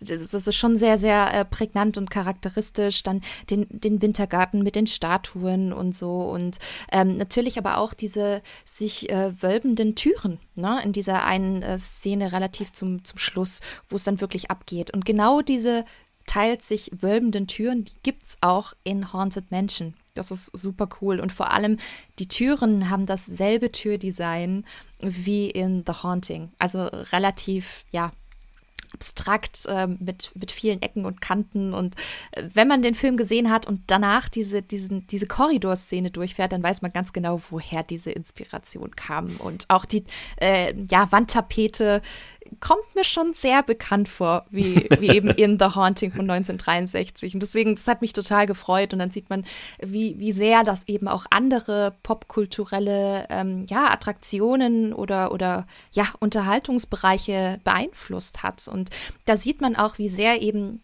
das Haus wirklich der Star des Films ist. Also ein eigener Charakter, etwas Lebendiges, was Atmendes, aber auch ein handelndes Wesen, was eben halt eben die, Hauptcharaktere des Films wahrnehmen. Ne? Also finde ich super spannend, bin ich absolut bei dir. Ähm, bevor wir zu unserem Fazit kommen, äh, zu diesem Film, hat jemand noch etwas einzuwerfen in die Runde? Ich höre Schwein. Nein. Wunderbar. Dann André, äh, weil er ja sonst oft der Letzte in der Runde ist, äh, du bitte mit deinem Einzelfazit zuerst. Ist das so? Bin ich mal der Letzte? Das muss ich mir nochmal anhören, die letzten 20 Folgen. Mhm. ja, gerne. Ähm, ja, ich habe jetzt zum ersten Mal ja gesehen äh, The Haunting von 63 und ich habe natürlich, weil ich das Remake oder zumindest eines der Remakes jetzt eben mit dem 99er schon kannte, dann trotzdem irgendwie auch ein bisschen drauf geachtet, natürlich, wo die Parallelen liegen. Und die waren tatsächlich ja auch trotzdem sehr zahlreich. Da werden wir gleich an der Besprechung auch des, des Remakes darauf eingehen. War ich trotzdem irgendwie ähm, erstaunt, wie viel ich dann wiedererkannt habe. Was ja dann irgendwie dann trotzdem auch für den 99er ja irgendwie doch dann spricht. Aber dazu gleich mehr. Ähm, auf jeden Fall war ich insgesamt auf jeden Fall drin im Film. Und das hat ein bisschen besser funktioniert als bei Innocence äh, tatsächlich. Bei mir, ich fand die ganze Atmosphäre halt Bombe. Also der Film äh, zieht einen wirklich in dieses äh, Hill House wirklich rein. Das schafft er richtig gut. Ich fand die Ausstattung super. Ähm, ich fand die Charaktere, wie gesagt, interessant, wenn auch natürlich der ein oder andere gewollt ein bisschen nervig und natürlich auch ein bisschen anstrengend hier und da. Und in ihren Charakteristiken eben natürlich auch ein bisschen aus der Zeit gefallen, aber das kann man natürlich nicht ändern bei so einem alten Film. Aber nichtsdestotrotz fand ich die ähm, Gruppe spannend. Ich dachte tatsächlich auch, es wäre eine größere Gruppe. Ich fand es doch ganz interessant, dass eine lange ja. Zeit im Film ja doch sehr wenige Charaktere vorherrschen. Ich hatte irgendwie halt im Kopf, das sind irgendwie mindestens mal sechs, sieben Leute irgendwie. So Knives Out-mäßig. Ja, ne? halt, das dachte das, ich auch das, beim, beim, Remake dachte ich das, das auch. Dass denn, das, da dachte, hatte ich in Erinnerung, dass sie da dann mehr Leute mh, genommen Genau, haben. ist ja auch aber nicht der Fall. Genau, das hat, das hat Pascal vorhin schon gesagt. Das hat ja echt so ein bisschen so Cluedo-Vibes. Ne? Das hat ja, obwohl es nicht so ist, hat das eben so eine, so eine Whodunit. Ähm, und deswegen dachte ich irgendwie die ganze Zeit, da kommt, müsste gleich noch ein Reisebus kommen, noch mit 20 Leuten irgendwie, aber nee. Und das ist nämlich, vielleicht verwechselst du das auch, das war nämlich bei dem, ich hatte ja vorhin gesagt, das Original House on Haunted Hill. Ja. Und da gibt es ja auch mhm. noch dieses, auch dieses Remake, auch aus den Ende der 90er. Und da sind es, glaube ich, acht Leute oder so, die, mhm. die, um irgendeine Million zu gewinnen, da eine Nacht Ja, dieser, ja, dieser Teenie-Horrorfilm mit der, mit der genau. Hand als Cover. Ne? Ah, ja, okay. Ja, genau, und da sind es, glaube ich, sieben, acht Leute. Ja, das Leute, mag sein. Ja, gut, das ist ja natürlich eine ganz andere Tonalität, klar. Ähm, ja, mag sein. Auf jeden Fall, ich hatte irgendwie, hatte ich damit gerechnet, dass da eine größere Gruppe ist, deswegen war ich ganz Zeit verwirrt, habe auf den Bus gewartet, kam nicht. Ähm, nee, aber dann irgendwie habe ich, dann doch verstanden, klar, dass es auch hier eben dann doch eben um Nell eher geht. Ähm, ich finde ihre Monologe halt, ihre Gedachten leider echt too much. Da haben sie einfach, das, das hat ein, zwei Mal gereicht, aber sie machen sie echt ständig und sie klingt dabei immer so unfassbar wehleidig. Und ich verstehe, dass sie wehleidig ist, aber auch ohne, dass sie das irgendwie die ganze Zeit macht. Das hätte man einfach schöner transportieren können durch Dialoge eben. Du, du hast, du merkst ja, wie sie sich gegenüber anderen verhält, gegen neuen Menschen verhält, gegen ihr fremden Menschen, dass sie das kaum kennt. Und das, das charakterisiert sie ja völlig ausreichend. Du brauchst nicht die ganze Zeit da ihr, ihr, äh, ihr Hirn, Hir, Hirnsülz, der da irgendwie abgespielt wird. Das war als Stilmittel, fand ich leider echt daneben. Ähm, das ist aber echt auch mein größter Kritikpunkt tatsächlich. Ähm, der Grusel hat halt so semi funktioniert. Also ich glaube, also ich kann verstehen, dass er damals sicherlich sehr gut funktioniert hat. Mich hat er einfach auch äh, eben wie angesprochen durch das insgesamt sehr entschleunigte Pacing und dass sie dann eben zwischen den einzelnen Gruselelementen sich wieder sehr viel Zeit lassen, auch für Exposition und Erforschung des Hauses und Dialoge. Ähm, ist alles, ist alles solide, aber hat mich dann in den, in den Momenten immer so ein bisschen verloren, wenn es darum ging, dann wirklich mich auch irgendwie zu gruseln. Auch wenn ich die Atmosphäre, wie gesagt, trotzdem ähm, gut fand. Ich fand, wie gesagt, mein Highlight war das mit dieser diesem Ornament, wie gesagt, das war eine ganz, ganz starke Szene, ja. ganz minimalistisch, aber Maximum rausgeholt, das fand ich großartig. Ähm, und ich fand tatsächlich halt, ja, so trotzdem wie, so, so düster es ist, ich fand das Ende trotz aller Drastik konsequent, weil, wie gesagt, für mich hat das so in diesem traurigen Zirkel von Nels Leben irgendwie Sinn gemacht, dass es so endet und auch durch so eine, ja, quasi so eine Nichtigkeit, ne? Also sie, sie wäre sie nicht durch das Haus so in den Wahnsinn getrieben worden, hätte es wahrscheinlich nichts dazu geführt, dass sie dann einfach mit einem Autounfall quasi umkommt, ähm, durch, eine, durch, einen, durch eine Nichtigkeit am Ende des Tages auf diesem Gelände. Mhm. Das hat für mich dann irgendwie das Ganze auch abgerundet und Sinn gemacht, so, so tragisch und düster es auch irgendwie ist. Also von daher, ich gebe dem Film die gleiche Wertung auch wie Innocence, tatsächlich dreieinhalb. Also ähm, ich verstehe komplett, glaube ich, wie der damals funktioniert hat. Ich kann den aber jetzt eben natürlich trotzdem nur aus der Warte von heute schauen, so sehr ich es versuche. Ich kann mich nicht ins Jahr 63 beamen, so gerne ich es würde. Na, wahrscheinlich nicht. Da bist du hier allein in dieser Aber das ist okay für mich. Ich, ich, ich, bin, ich bin die Nell der Runde, ich bin der Außenseiter. Ähm, aber nein, ich erkenne den Film natürlich trotzdem an. Ich erkenne, ich erkenne seine, seinen Status an und ähm, ich finde, wie gesagt, allein die Ausstattung, das Audiovisuelle, Pascal hat den Score angesprochen, das klappt alles richtig gut. Also atmosphärisch kann man sich auf den Hut einlassen. Aber ich habe dann einfach meine persönlichen Probleme mit dieser Inszenierung, Schwarz-Weiß, diese Geschwindigkeit, ähm, wie sie sprechen teilweise, wie sie Dinge, Dinge aus, ausformulieren. Ähm, das holt mich dann teilweise einfach irgendwie raus, was uns zu einer kleinen persönlichen Abwertung dann im Endeffekt führt. Aber trotzdem ist es ein sehr, sehr guter Film, den ich auch trotzdem jedem Horrorfilm-Fan zumindest einmal ähm, empfehle. Einfach um eine Blaupause, einfach für so einen wirklich sehr, sehr klassischen Gruselfilm einmal mitzunehmen. Ja, ich habe den Film ja tatsächlich vorher auch schon mal gesehen wie Bianca und den habe ich damals auf Blu-ray gesehen und ich mochte den nicht so wirklich. Also ich habe den, glaube ich, damals auch verkauft, dann relativ danach, gleich, weil ich doch so ein bisschen enttäuscht war. Ähm, konnte ich jetzt aber jetzt im Rewatch nicht mehr so nachvollziehen. Ich weiß nicht, damals habe ich scheinbar nicht so auf diese, auf diese ganzen Motive oder auch eben auf diese sexuellen Töne, die da im Geschehen sind, habe ich scheinbar nicht darauf geachtet, obwohl man die eigentlich nicht übersehen und überhören kann. Und dadurch hat der Film jetzt für mich auch deutlich mehr Tiefgang bekommen, auch was die Figuren angeht. Und ich finde auch, dass der das sehr gut vermittelt, eben diese Grenze zwischen diesem äh, Psychoterror und diesem übernatürlichen Spuk.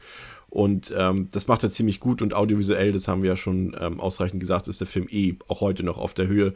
Äh, der verlässt sich nicht auf billige Spezialeffekte oder irgendwie Menschen in Kostümen oder irgendwelche Lakengeister oder sowas. Nichts gegen das Lakengeist aus Michael Myers in, in Halloween, aber ansonsten funktioniert das bei mir eher nicht so. Und ähm, ich finde es gut, dass das Böse hier nicht sichtbar ist. Dadurch ist der Film eben wahrscheinlich noch zeitloser als andere Filme aus der Zeit, die das vielleicht mal dann doch mit äh, eben so Monstern probiert haben oder mit irgendwelchen Leuten im Kostüm oder mit irgendwie billigen Spezialeffekten. Und deswegen klappt das auch. Und ich hatte ein paar Szenen, die fand ich durchaus schaurig. Klar, erschreckend tun die mich jetzt nicht mehr heutzutage, aber die waren zumindest atmosphärisch auf jeden Fall sehr, sehr beeindruckend noch. Und das Hill House ist super eingerichtet, haben wir gesagt. Die komplette Innendekoration, das ist einfach unglaublich, was die sich da geleistet haben, in Anführungszeichen. Äh, was eben ein bisschen gestört hat, ist das, Voice, das Voice-Over von Eleanor und das Tempo an manchen Stellen. Also ich finde, man könnte den 15, vielleicht sogar 20 Minuten kürzer und knackiger machen. Ähm, da sind schon ein paar langatmige Passagen drin, aber auf jeden Fall zu Recht ein Klassiker des Haunted House Horrors und der bekommt vier von fünf Sternen von mir. Wie sieht's bei dir aus, Bianca? André muss im Vorfeld auf meine Notizen gespickelt haben. Er hat wirklich exakt genau die Punkte angesprochen, die ich wirklich auch notiert habe. Echt, also ja. Mehr Culpa. Deswegen, die Skype-Kamera kurz auf wirklich. sein Gesicht schwenken, wird er jetzt rot. das kannst du nicht sehen. Er hat laut gelacht. Das kannst du nicht sehen, ich bin äh, schwarz-weiß. Schwarz-weiß, ja. Deswegen, ich mach's kurz. Ich mach's kurz. Exzellent gemachter Horrorfilm, ein großartiges Setdesign, innovative Kamerafahrten, jedoch etwas nervige Hauptcharaktere, vor allem eben Nell. ähm, und aus heutiger Sicht etwas Fahrt im Pacing. Deswegen auch bei mir 3,5 Sterne von 5. Pascal. Ja, ihr habt jetzt ja eigentlich schon alles gesagt. Jetzt, ich wusste, ich habe extra André nicht als letzten sprechen lassen, damit dieser Satz nicht fällt. Ja, dann muss er dich selber ans. Irgendeiner Ja. muss den immer sagen. Das ist doch, das ist Da doch ich mir, warte, schon jetzt Kult. Jetzt kommt's, da habe ich mir selbst ins Knie geschossen. Ist es richtig? Ja. Ja, Siehst du? das kann man, das kann man so schlecht. stehen lassen. Aber ich meine, man muss dazu sagen, ich meine, der, der als letztes dran ist, hat eigentlich immer so, was es angeht, die Arschkarte und ist mit vier, mit vier Personen im Podcast dann doch schwieriger. Außer ich hätte jetzt irgendwie so die abgefahrene ähm, edgy Meinung. Ja, genau, außerdem wäre es natürlich komplett anti, genau, ja.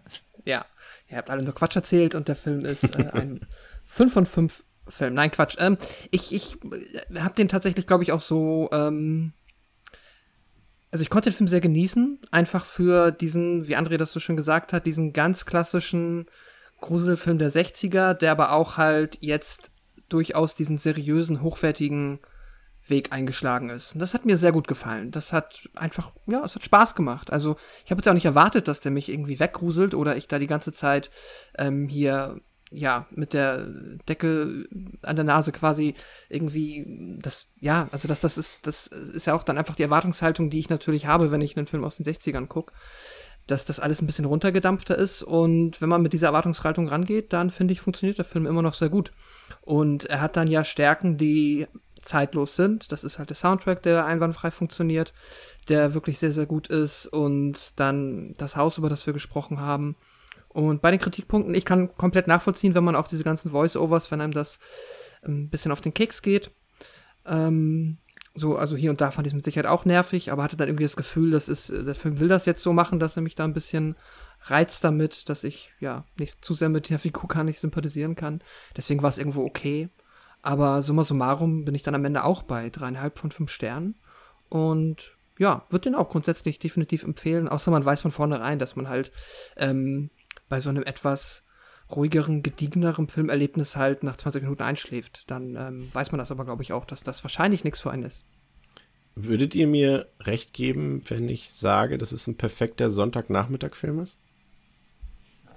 Kommt drauf an, wie der Samstag war. Ich, ich wollte gerade sagen, das ist immer so eine Floskel, die, d- d- du, du weißt ja nicht, also nicht, nicht, nicht jeder verbringt seine Sonntage gleich. Der eine schläft Ja. den ganzen Tag am Sonntag, wieder ist auf der Couch, der andere, also. Oh, ich wusste nicht, dass das jetzt so tiefgründig Jetzt, da müssen wir jetzt, erst, also das müssen wir jetzt erstmal ausdiskutieren. Vielleicht, Ja. vielleicht ist es auch ein Montagabendfilm. Who knows? Es Nein, ist halt, ich find es schon, ist halt ein, ein, lustiger Vergleich, weil früher war es halt wahrscheinlich irgendwie so ein 22 Uhr Thriller in Mhm. den Kinos und heute Ja, läuft es okay. irgendwie mit Edgar Wallace-Filmen auf den Sonntagnachmittag auf Kabel 1 so. Ja, da hast du recht. Ich glaube, ich habe den sogar an einem. Sonntagnachmittag gesehen. Siehst du? Danke. Mhm. Das wollte ich hören. Kurz und knackig. Zustimmung. Vielen Dank. So läuft es hier. Also mein, also mein Blut in den Adern ist nicht gefroren, so viel kann ich sagen. Jetzt hast du mir auch noch den nächsten Gag vorweggenommen. Möchtest du vielleicht die Runde verlassen? Das ist mein Job. Nein, wir schauen uns äh, noch einen weiteren Film an, denn 1999 äh, gab es, und jetzt äh, ist der Wortlaut wichtig, eine weitere Verfilmung ähm, von Shirley Jacksons äh, Romanvorlage. Denn The Haunting, auch wenn er auf denselben Namen hört, von 1999, ist kein offizielles Remake des Robert Wise-Klassikers und darf auch nicht so, also was heißt darf, also kriegt jetzt keiner eine Strafe dafür, aber es wird offiziell nicht so betitelt, da das Studio von damals ähm, keine Lizenz dafür hatte, den Film offiziell zu remaken und deswegen gilt es einfach nur als weitere Adaption in dieser langen Liste. Es ist eine Neuinterspukation. Da, dafür hast du jetzt 24 Stunden gebraucht. Nee, ich hab's vergessen, mir was auszudenken. Ich hab's mir gerade ausgedacht, wenn du geredet hast. Hatten wir nicht gestern schon was? Ne, was hatten wir gestern? Eine Re-Adaption. Readaption? Nee, ich bin für So ein Mix aus Remake und, und äh, Neuadaption. Neuinterspukation. Na gut. Es wird auf Ähm, den DVDs jedenf- stehen. Mark my words. Ähm, ich fand es interessant, Pascal von Stephen King in den Raum geworfen und Stephen King ähm, sollte tatsächlich ursprünglich das Drehbuch schreiben, beziehungsweise hat auch den ersten Draft äh, für den Film geschrieben, ähm, aber das fiel dann so ein bisschen durch und er hat das dann in seinem anderen, ähm, ich weiß es gar nicht, ich kenne es gar nicht, in, in Rose Red, ist das ein Buch von ihm oder ist das eine Verfilmung oder ein Film, irgendwas? Weiß nicht, auf jeden Fall ist das Skript, was er dafür geschrieben hat, ist dann da reingeflossen, sagt mir jetzt allerdings nichts. Ähm, und ursprünglich sollte das sogar ein Dimension-Film sein, Dimension Films Film sein, den Wes Craven drehen sollte.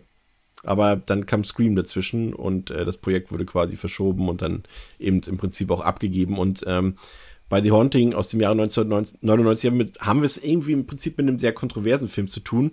Ähm, denn ähm, der Film hat unter anderem fünf Nominierungen für die Goldene Himbeere in seinem Jahrgang bekommen, unter anderem für den schlechtesten Film, für das schlechteste Drehbuch, für die schlechteste Hauptdarstellerin, für die schlechteste Regie und das schlechteste Leinwandduo.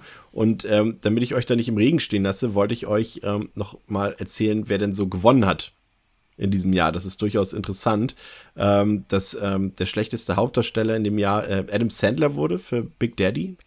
Äh, dass der Worst Actor of the Century wurde Sylvester Stallone tatsächlich. Für 99,5 Prozent aller Dinge, die er je getan hat, ist die Begründung. wow. ähm, die schlechteste Hauptdarstellerin wurde Heather Donne, wie auch immer sie heißt, aus Babbage Project, ähm, die weibliche Hauptrolle. Äh, Catherine Zeta-Jones ist da leider leer ausgegangen. Die schlechteste Schauspielerin ähm, des Jahrhunderts wurde Madonna der schlechteste Di Director, Direktor hätte ich beinahe gesagt, Regisseur, wurde Barry Sonnenfeld für Wild Wild West. Also auch da hat es äh, für Jan de Bond nicht gereicht, für das Geisterschloss. Ähm, was haben wir noch?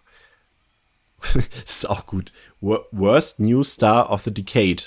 Ahmed Best für The Voice of Jaja Binks. oh je. Ja. ja, schlechtester Song des Jahres wurde Wild Wild West. Und der schlechteste Film des Jahres wurde auch Wild Wild West. Und daneben waren nominiert Big Daddy, denn das Geisterschloss, ähm, Episode 1 von Star Wars und, das hatte ich, hat mich wirklich überrascht, das Blair Witch Project tatsächlich. Das hm. kam unerwartet. Aber auch, es hat auch nicht gereicht für das schlechteste Leinwand-Duo. Da, wie gesagt, nur eine Nominierung für Lily Taylor und Catherine Zeta-Jones. Da haben auch Kevin Klein und Will Smith für Wild Wild West gewonnen. Fand ich tatsächlich ähm, mal ganz mhm. interessant als äh, Vergleich. Also wie gesagt, fünf Nominierungen, am Ende hat es nicht für, ein, für, eine Trophäe gereicht, aber ich glaube, damit äh, konnten auch fast alle leben. Nur Steven Spielberg nicht, denn der hat den ich Film ja mitproduziert. Ich habe kurz recherchiert. Ähm, ja. Rose Red ist eine Stephen King Miniserienverfilmung, ah. für die hm. eben, ähm, wie du gerade sagtest, Spielberg das Drehbuch schreiben sollte, aber irgendwie gab es dann Beef, weil irgendwie King. sollte mehr Thrill rein und so weiter und King, äh, nicht Spielberg. Bitte? King, nicht Spielberg. Nee, Spielberg hat das Konzept davon gemacht. Ach, auch von Road, Road Red? Red? genau. Ach so, das ist eine Stephen, also das ist bei, von Stephen King geschrieben, aber Spielberg hat das Konzept irgendwie gemacht und die hatten sich dann dabei in den Haaren, ah. weil irgendwie Spielberg wollte mehr Thrill und so und aber King wollte mehr Horror und das haben sie sich geklincht. Mhm. Und genau, ist eine Miniserie von 2002. Ah, krass. Okay. Hat dann auch noch ein bisschen gedauert, bis da was bei rauskam. Ne? Aber du hast es schon gesagt, Steven Spielberg, guter Name, denn er hat, wie gesagt, den Film mitproduziert, ähm, also die 99er-Version. Und er hat sich so sehr für das Endprodukt geschämt und äh, für die ganzen negativen Kritiker-Reviews, dass er seinen Namen dann hat auch aus den Credits entfernen lassen. Und das, wenn Steven Spielberg das macht, das ähm, heißt schon ziemlich viel, glaube ich. Ja, ansonsten, auf Letterboxd hat der Film im Durchschnitt eine 2,2 von 5, auf der IMDb 5 von 10. Ähm, ist freigegeben ab zwölf Jahren. Achso, wir wollten ja noch kurz reden über die Altersfreigabe von 16 Jahren. Ich glaube, den könnte man nochmal neu prüfen, oder? Den ersten? Mhm. Definitiv. Also, Vor allem aus heutiger nicht. Sicht. Also, nee. Also stell dir mal vor, du bist 15 und darfst diesen Film nicht sehen. Also. Naja, das ist auch so wie manche mögen es heißt, der ist ja irgendwie auch ab 16 freigegeben, wo ich mir da auch denke, hä? Nee. Ja, aber der ist schon ganz schön sexy an mancher Stelle. Ist vielleicht schon vielleicht ein bisschen zu doll. Also, also, also das Hill House ist aber auch sexy. Also so viel Architektur in einem ja. Film. Nee, also glaube ich, ich glaube den Original. Also nehmen wir wirklich mal diese psychologische Komponente raus, die, die dann irgendwie so ein 13-Jähriger eh überhaupt nicht checkt. Für den ist es wirklich einfach ein Geisterfilm, der wird sich langweilen. So, das sowieso mal. Ne? Ohne Geister. Ja, genau. Also der wird sich halt wahrscheinlich eh langweilen, weil allein die Machart, also kein Zwölfjähriger guckt sich heute einen Schwarz-Weiß-Film wahrscheinlich an. Außer von seinen Eltern. Aber dann Eltern ist er ja auch nicht geeignet für Zwölfjährige letztendlich, ne? Stimmt ja dann wieder. Ja, geeignet aus der Warte raus, aber rein, ja. was du, glaube ich, da siehst, ähm, das, glaube ich, ist tatsächlich heutzutage ab zwölf machbar. Das auf, mit, auf einem Kindergeburtstag brauchst du mit dem Film nicht angucken. Die gehen ja, dann außer müsst ihr alle einschläfern, ja. Ja, ja der, äh, der, die Neuverfilmung ist äh, ab 12 freigegeben, geht 113 Minuten, hat 80 Millionen Dollar gekostet, 177 Millionen Dollar eingespielt, kam Ende Juli 1999 in die US-Kinos und hatte dort Konkurrenz. Äh, das war auch eine Zeit damals, ne? Deep Blue Sea. Mm, mhm. Bester The Film. Sixth Sense. Sixth Sense. Blair Witch Project. American Pie Und die Braut, die sich nicht traut. Das waren die äh, anderen Kinokracher zu der Zeit. Aber war, war ein guter Kinosommer, würde ich mal sagen. Auf jeden Fall. Ja. Ja. Wann kam in dem Jahr Episode 1 raus? Äh, ich glaube, im, oh Gott, im Frühjahr? Also ich kann das schnell rausfinden, warte. Naja, ist jetzt ja nicht so wichtig. Aber ist mir auch äh, aufgefallen dann. Das ich war hab's ja noch auf, deswegen sage ich dir gleich. Was nicht für im Frühsommer? um Gute Frage. Ähm, US-Start, also in Deutschland war er am 19. August und in den USA. So viel Zeit muss sein. Oh Gott, so viele Sekunden Leerlauf hatten wir noch nie. Naja, meine- ich dachte, ja, ja, wir, äh, ja, jetzt habe ich so. Äh, USA. Hey, Jetzt habe ich es und dann nochmal Fenster. 20, 20 Sekunden. Ja, ja, ja, ja. ja. oh, es tut mir leid, Chris. Nee, ist alles gut. Äh, hier, 16. Mai 99. Mai. Also quasi Ah, ja, zwei okay. Monate vorher, ja. Hatte Also nicht ganz in die Wege gekommen, dass der, der Episode Heinz, äh, Heinz, Episode Heinz. Das ist der die, Hype um Heinz ist da schon, schon vorbei gewesen. das ist die, ja. das ist die Bully-Paraden-Parodie, Episode Heinz.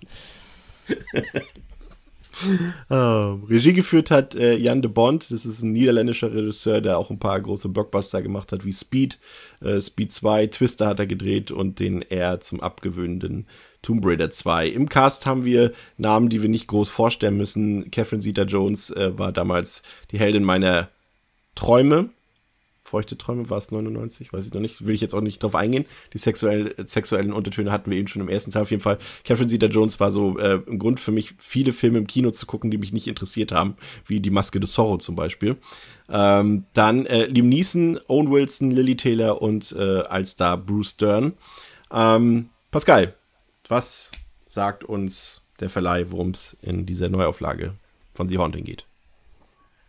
In diesem übernatürlichen Grusel-Thriller mit Hollywoods gefragtesten Schauspielern gerät ein wissenschaftliches Experiment in einem geheimnisvollen Herrenhaus für einen Professor und seine drei menschlichen Versuchskaninchen zu einem nervenzerreißenden Albtraum. Seit mehr als einem Jahrzehnt steht das finstere, furchteinflößende Hill House einsam und verlassen da. Zumindest scheint es so. Fasziniert von der sagenumwobenen Geschichte des Hauses lädt Dr. Marrow seine drei Testpersonen Theo, Nell und Luke zu einem scheinbar harmlosen Experiment auf das Anwesen ein. Seit ihrer Ankunft fühlt Nell sich jedoch auf sonderbare Weise von dem Haus angezogen und diese Anziehung scheint erschreckenderweise auf Gegenseitigkeit zu beruhen. Bei Einbruch der Nacht gerät das Experiment außer Kontrolle, als die vier Eindringlinge die furchtbaren Geheimnisse entdecken, die sich hinter den Mauern von Hill House verbergen. Man könnte ja fast denken, das ist ein Meta-Gag, wenn man das Original nicht kennt mit Luke Wilson quasi. Aber Äh, meinst, also Owen Wilson, aber heißt wie sein Bruder im, im Film. Ja, ja, genau. Ja, ja. Jetzt habe ich, Aber jetzt, es ja jetzt, nicht, jetzt ja. habe ich, jetzt habe ich Nell und das Haus im Kopf, wie sie sich anflirten. gegenseitige, Die Formulierung. gegenseitige Anziehung. Hallo, Haus. Ja. Es hat, es hat auf jeden Fall seinen Reiz, dass wir Pascal nicht mehr selber skripten lassen, den als Angaben, sondern einfach mal gucken, was der Verleih für Schwachsinn liebe schreibt. diese offiziellen Angaben. Ist mega. Ah, total. Äh, können wir nochmal auf Catherine Zeta-Jones zurückkommen? Äh, bin ich denn alleine damit oder ging's? Äh, Nein. Nein, komplett. Nein. Da, das war ja Super. ihre absolute Blüte im Kino. Absolut. Ja. äh, auch für dich, obwohl du bist ja Konkurrenz, du, du bist ja Angelina Jolie-Fan, ne, André, glaube ich, wenn ich mich nicht irre. Ich bin Angelina, ich bin es Angelina? Jolie-Fan. Das Nee? weiß ich nicht. Nee. Ist das wieder so eine Unterstellung von mir? Also mein, ich bin abs also mein Alltime-Crush war immer Zoe Deschanel. Ähm, ähm, ja, aber so in den den 90ern, Ende 90er, wer war da dein Poster, Poster-Girl? die Spice Wir hatten Girls. das ja schon mal in einem anderen Format damals. Ähm, ja, Angelina Jolie, es kommt nur darauf an. ja, so nur noch 60 Sekunden Angelina Genau. Jolie. Blonder, blonder Ja. Raster Angelina Jolie, das war mein Ding so. Aber ja, äh, Cassandra Jones auf jeden Fall auch. Und hier, wer war noch mal in ähm, I Know What You Did Last Summer? Äh, Jennifer Love Hewitt. Ja, genau, Jeff Louis. genau. Ja, Mhm. das war auch, das auch im Kader auf jeden Fall. Hat die mal irgendjemand wieder geguckt, die Maske des Zorro? Ich habe mir den tatsächlich mal Das- jetzt gekauft bei Prime. Ich, bei ich Prime bin mal. mir, ich glaube, ich, glaub, ich habe den mal gesehen. Ich, ich kann mich nur daran erinnern. Also es ist auch so ein Film, der, den gibt es als Namen in meinem Kopf, aber mehr ist der auch kaum noch. Mhm, mal ausgeliehen irgendwie in der Videothek auf VHS vor. Wann kam der raus? Äh, auch irgendwie 98, glaube ich, oder so. Ach, ich war auf jeden Ende Fall im Kino, 90er aber- auch, ja. oh, dann habe ich den bestimmt 99 gesehen gehabt und danach vielleicht einmal im Fernsehen noch und das war's. Ewigkeiten her. Einmal ausgeliehen, nach der Hälfte der Laufzeit bereut wahrscheinlich. Ich finde, man hat Filme war ja damals, sowieso, ja. ja, ich war damals jung. Ich weiß nicht, da, da sieht man Filme noch ganz anders. Und ich, Ja, ich weiß nicht, manchmal schaltet man auch einfach ab und will sich nur noch berieseln lassen. So, das ist halt so ein, so ein typischer Film, da siehst du das Plakat und da weißt du ganz genau, was, was dich erwartet. Ne? Also, ja. Ja. Ich finde gerade so eine Filme wie Das Geisterschloss, aber auch, ich erinnere mich, ich war, das muss ja auch, wann war es, 99, 98, Wild Wild West, habe ich eben gerade gesagt, für die Goldenen Himbeeren. Wie kam damals, ich war mit meinem Vater im Kino und wir waren uns sicher, dass es einer der besten Filme war, die wir je gesehen haben. Und äh, so dann irgendwie, ich habe mich dann ja auch eine Weile lang nicht mehr mit Filmen beschäftigt dann in meiner Jugend und so und dann irgendwie so Jahre später dann gelesen, so, okay, das ist der schlechteste Film seines Jahrgangs, genauso äh, Episode 1 äh, Star Wars, wir sind rausgekommen, der Film hat uns weggeblasen, wir dachten, wie geil ist bitte Jar Binks? Und dann so Jahre später liest man so die Rezeption ähm, in der Presse und im Internet und denkt so, okay, da man hat halt Filme, man hat halt andere Interessen bei Filmen gehabt, so zu dieser Zeit in dem Alter, ne? Voll High Five. Also ich fand Wild Wild West damals auch mega geil. Ja, Also guck es war dir mal so heute. Die, ja, ja klar, aber damals, ich weiß nicht, da hast du auch Man in Black im Kino gesehen, die ganzen Filme von Will Smith. Ich habe den zu Hause sogar auf Blu-ray. Ich oute mich. Eben aus Nostalgiegründen. Ne? Ja, man kannte auch noch nicht so viel, ne? Also man hat noch nicht so viel verglichen und Ja. ich meine natürlich auch gerade wenn wir heute nochmal auf die, auf die Filme zurückkommen, mit die halt den ganzen Effekten. Ich meine, darüber werden wir jetzt gleich auf jeden Fall auch reden müssen. ähm, das funktioniert, ich meine, wir hatten, wir hatten hier American Werewolf in Paris und solche Sachen. Das ist einfach, wenn du dir heute halt guckst, das ist leider genau dieses Zeitfenster, so 97, 2003, so dazwischen diesen fünf, Ja. sechs Jahren, oh mein Gott. Da, da, Ich bin da ehrlich, hat das Hol- ist für mich die schlimmste Periode ja, da hat, der da Filmgeschichte. hat Hollywood plötzlich Adobe, Adobe Photoshop entdeckt und, äh, und After Effects und auch angefangen, Bullshit zu machen, ganz viel. Das ist wirklich leider so. Und das ist nun mal eine Zeit, die kannst du jetzt heute halt echt noch schlecht gucken, weil es einfach so und alles unfassbar uncanny aussieht. Gehen wir mal in den Film rein. Ähm, Bianca, äh, magst du vielleicht kurz zusammenfassen, was der Film inhaltlich anders macht, wenn er denn etwas anders macht als das in Anführungszeichen Original von 63? Oh Gott, also schon einiges. Also ich, äh, was ich persönlich ganz gut fand, war, dass der Fokus jetzt nicht so stark ähm, beispielsweise auf Eleanor lag. Ne? Also die anderen Hauptprotagonisten bekommen da auch viel, viel mehr Screentime als jetzt im Film von, von 1963. Und ähm, ich finde, das macht es irgendwie abwechslungsreicher. Ähm, großer Unterschied natürlich auch das Setdesign deutlich größer, deutlich aufwendiger, ein ganz anderer Stil. Ne? Also im ersten Film hat man noch das Gefühl, man befindet sich halt in einem Haus. Also äh, André jetzt nicht in dieser äh, Berliner 50 Quadratmeter Wohnung, sondern wirklich in einem, äh, ja, einem richtigen Wohnhaus schon fast, was halt ein Da bisschen sind, eleganter da sind normale ist. Türen und so, genau. Ja, Ja, genau. Und in 99, da betrittst du einen gigantischen Palast, ne, mit Geheimgängen und Gimmicks und Statuen und diesem gigantischen Kamin, wo du dir echt denkst, wer, wer hat überhaupt so einen großen Kamin? Der kann doch gar nicht existieren. Doch voll der Quatsch, allein, die, ja. allein diese, diese Haupttür, diese, also ne, die, Ja. die Fegefeuertür, wo meine Fegefeuertür, Lieblingsszene nämlich im Film kurz noch schon mal vorgegriffen, Spoiler, aber ich lieb's einfach so, weil das, weil das passt gerade. Als Owen, als, als Nell da irgendwas liest oder so und Owen Wilson so, ich mach die Tür zu, dann hast du deine Ruhe und, und muss diese riesenschwere, 20 Meter hohe Steintür so zuziehen, so, ah, ah. es ist so ein Quatsch, ja, ja. Nee, komplett, bin ich Also bei so- dir. Ja, so total gigantisch, ne? Also ich finde, jetzt beim Rewatch vor ein paar Tagen hat es mich auch sehr an das, äh, na gut, vielleicht stilistisch nicht unbedingt an der einen oder anderen Ecke, aber ein bisschen hat es mich an das Schloss der Dimitrescus jetzt in Resident Evil Ja. Ja, erinnert. durchaus. Ja, also nicht vielleicht zu 100 Prozent, weil da die äh, Stile dann doch manchmal ein bisschen anders sind, aber ähm, das fand ich schon lustig. Und natürlich, klar, auch die, die Hauptprotagonisten selber, also auch Dr. Markway, ähm, hat hier zum Beispiel gar keine Frau. Ne? Er ist komplett alleine, kommt mit zwei Assistenten, die dann aber auch relativ schnell wieder weg vom Fenster sind, wo man sich auch denkt, okay, hi, bye. ähm, und äh, ja, ich fand auch Dr. Markway ist zum Beispiel auch gar nicht so aktiv oder irgendwie so, so proaktiv, sondern bleibt im Vergleich zum Beispiel zum Original relativ äh, blass und, und passiv, was mich jetzt auch im Nachhinein, ähm, nachdem ich wirklich beide Filme auch hintereinander gesehen habe, relativ ähm, ja, äh, bisschen verwirrt hat. Mm, Und was es anders macht von der Story, was ich ehrlich gesagt deutlich schlechter finde, ist einfach diese, diese Story. Die Lüge. Diese Umfunktionierung. Ja, dieser, dieser, das war ja eine tragische Familiengeschichte, ne? Und die wird jetzt zu einem riesengroßen Mordkrimi. Hugh Crane als Kindermörder, der dann irgendwie die Arbeiterkinder aus der Fabrik in seinem eigenen Kamin mm. verbrennt. Also, die da zu Eleanor sprechen und wollen, dass sie so ein bisschen krimimäßig das Geheimnis aufdeckt. Also, das ist schon ich glaube, das ist schon der massivste Unterschied, äh, wo man echt denkt, warum ja, und wie sie musste und das wie sein? er sie halt überhaupt ins Schloss kriegt, ne? Diese Lüge am Anfang mhm. halt, ne? Also, dass Mhm. es ja unter falschem Vorwand ist. Das ist ja im Original auch nicht so. Aber er zieht so ein bisschen den Humor auch daraus. Ne? Ich mochte das auch zum Beispiel, wie Liam Neeson dann quasi äh, da auch so ein bisschen spielt äh, mit, mit, mit Owen Wilson, als er dann irgendwie das, äh, die Stelle mochte ich so. Er erzählt ihm ja, ich erzähle dir jetzt die wahre Hintergrundgeschichte dieses Anwesens, aber du musst es für dich behalten. So, eine Sekunde später, Owen Wilson erzählt den beiden Damen sofort jedes Wort, was er gerade erfahren hat. Und, und, und Liam Neeson wusste es halt ja die ganze Zeit schon, dass er, er hat es ja bewusst bei ihm platziert, Äh, diesen Mythos. Und, und das mochte ich, dass er einfach, also er hat so ein bisschen auf der Humorebene für mich also der Film hat für mich nicht funktioniert, aber am ehesten noch tatsächlich auf dieser Humorebene, was irgendwie auch gar nicht anders geht. Also ich konnte den eh nicht ernst nehmen. Also Owen Wilson ist natürlich, also ich mag ihn durchaus so als Person und hat auch schon ein paar guten Filme mitgespielt, die ich mag, aber er ist jetzt keiner, den ich jetzt so in so einem richtigen, also dem ich jetzt zum Beispiel in dem 63er-Format erwarten würde als Figur. Und ähm, deswegen fand ich zumindest, dass der Humoreinschlag, auch wenn er ein bisschen, ja, trivial war teilweise, aber das hat für mich funktioniert. Dadurch, dass die Charaktere so ein bisschen, ja, lockerer waren, zumindest Catherine Zeta-Jones und Owen Wilson auf jeden Fall. Ging es dir auch so, Pascal?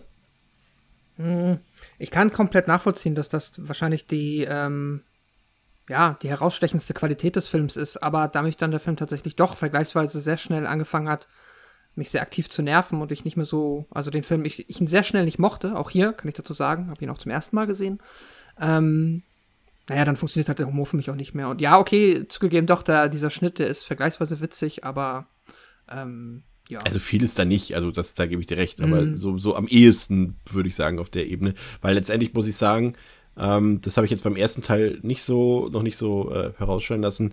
Da mochte ich eigentlich die Figuren, ich fand sie eigentlich sympathisch, eigentlich alle.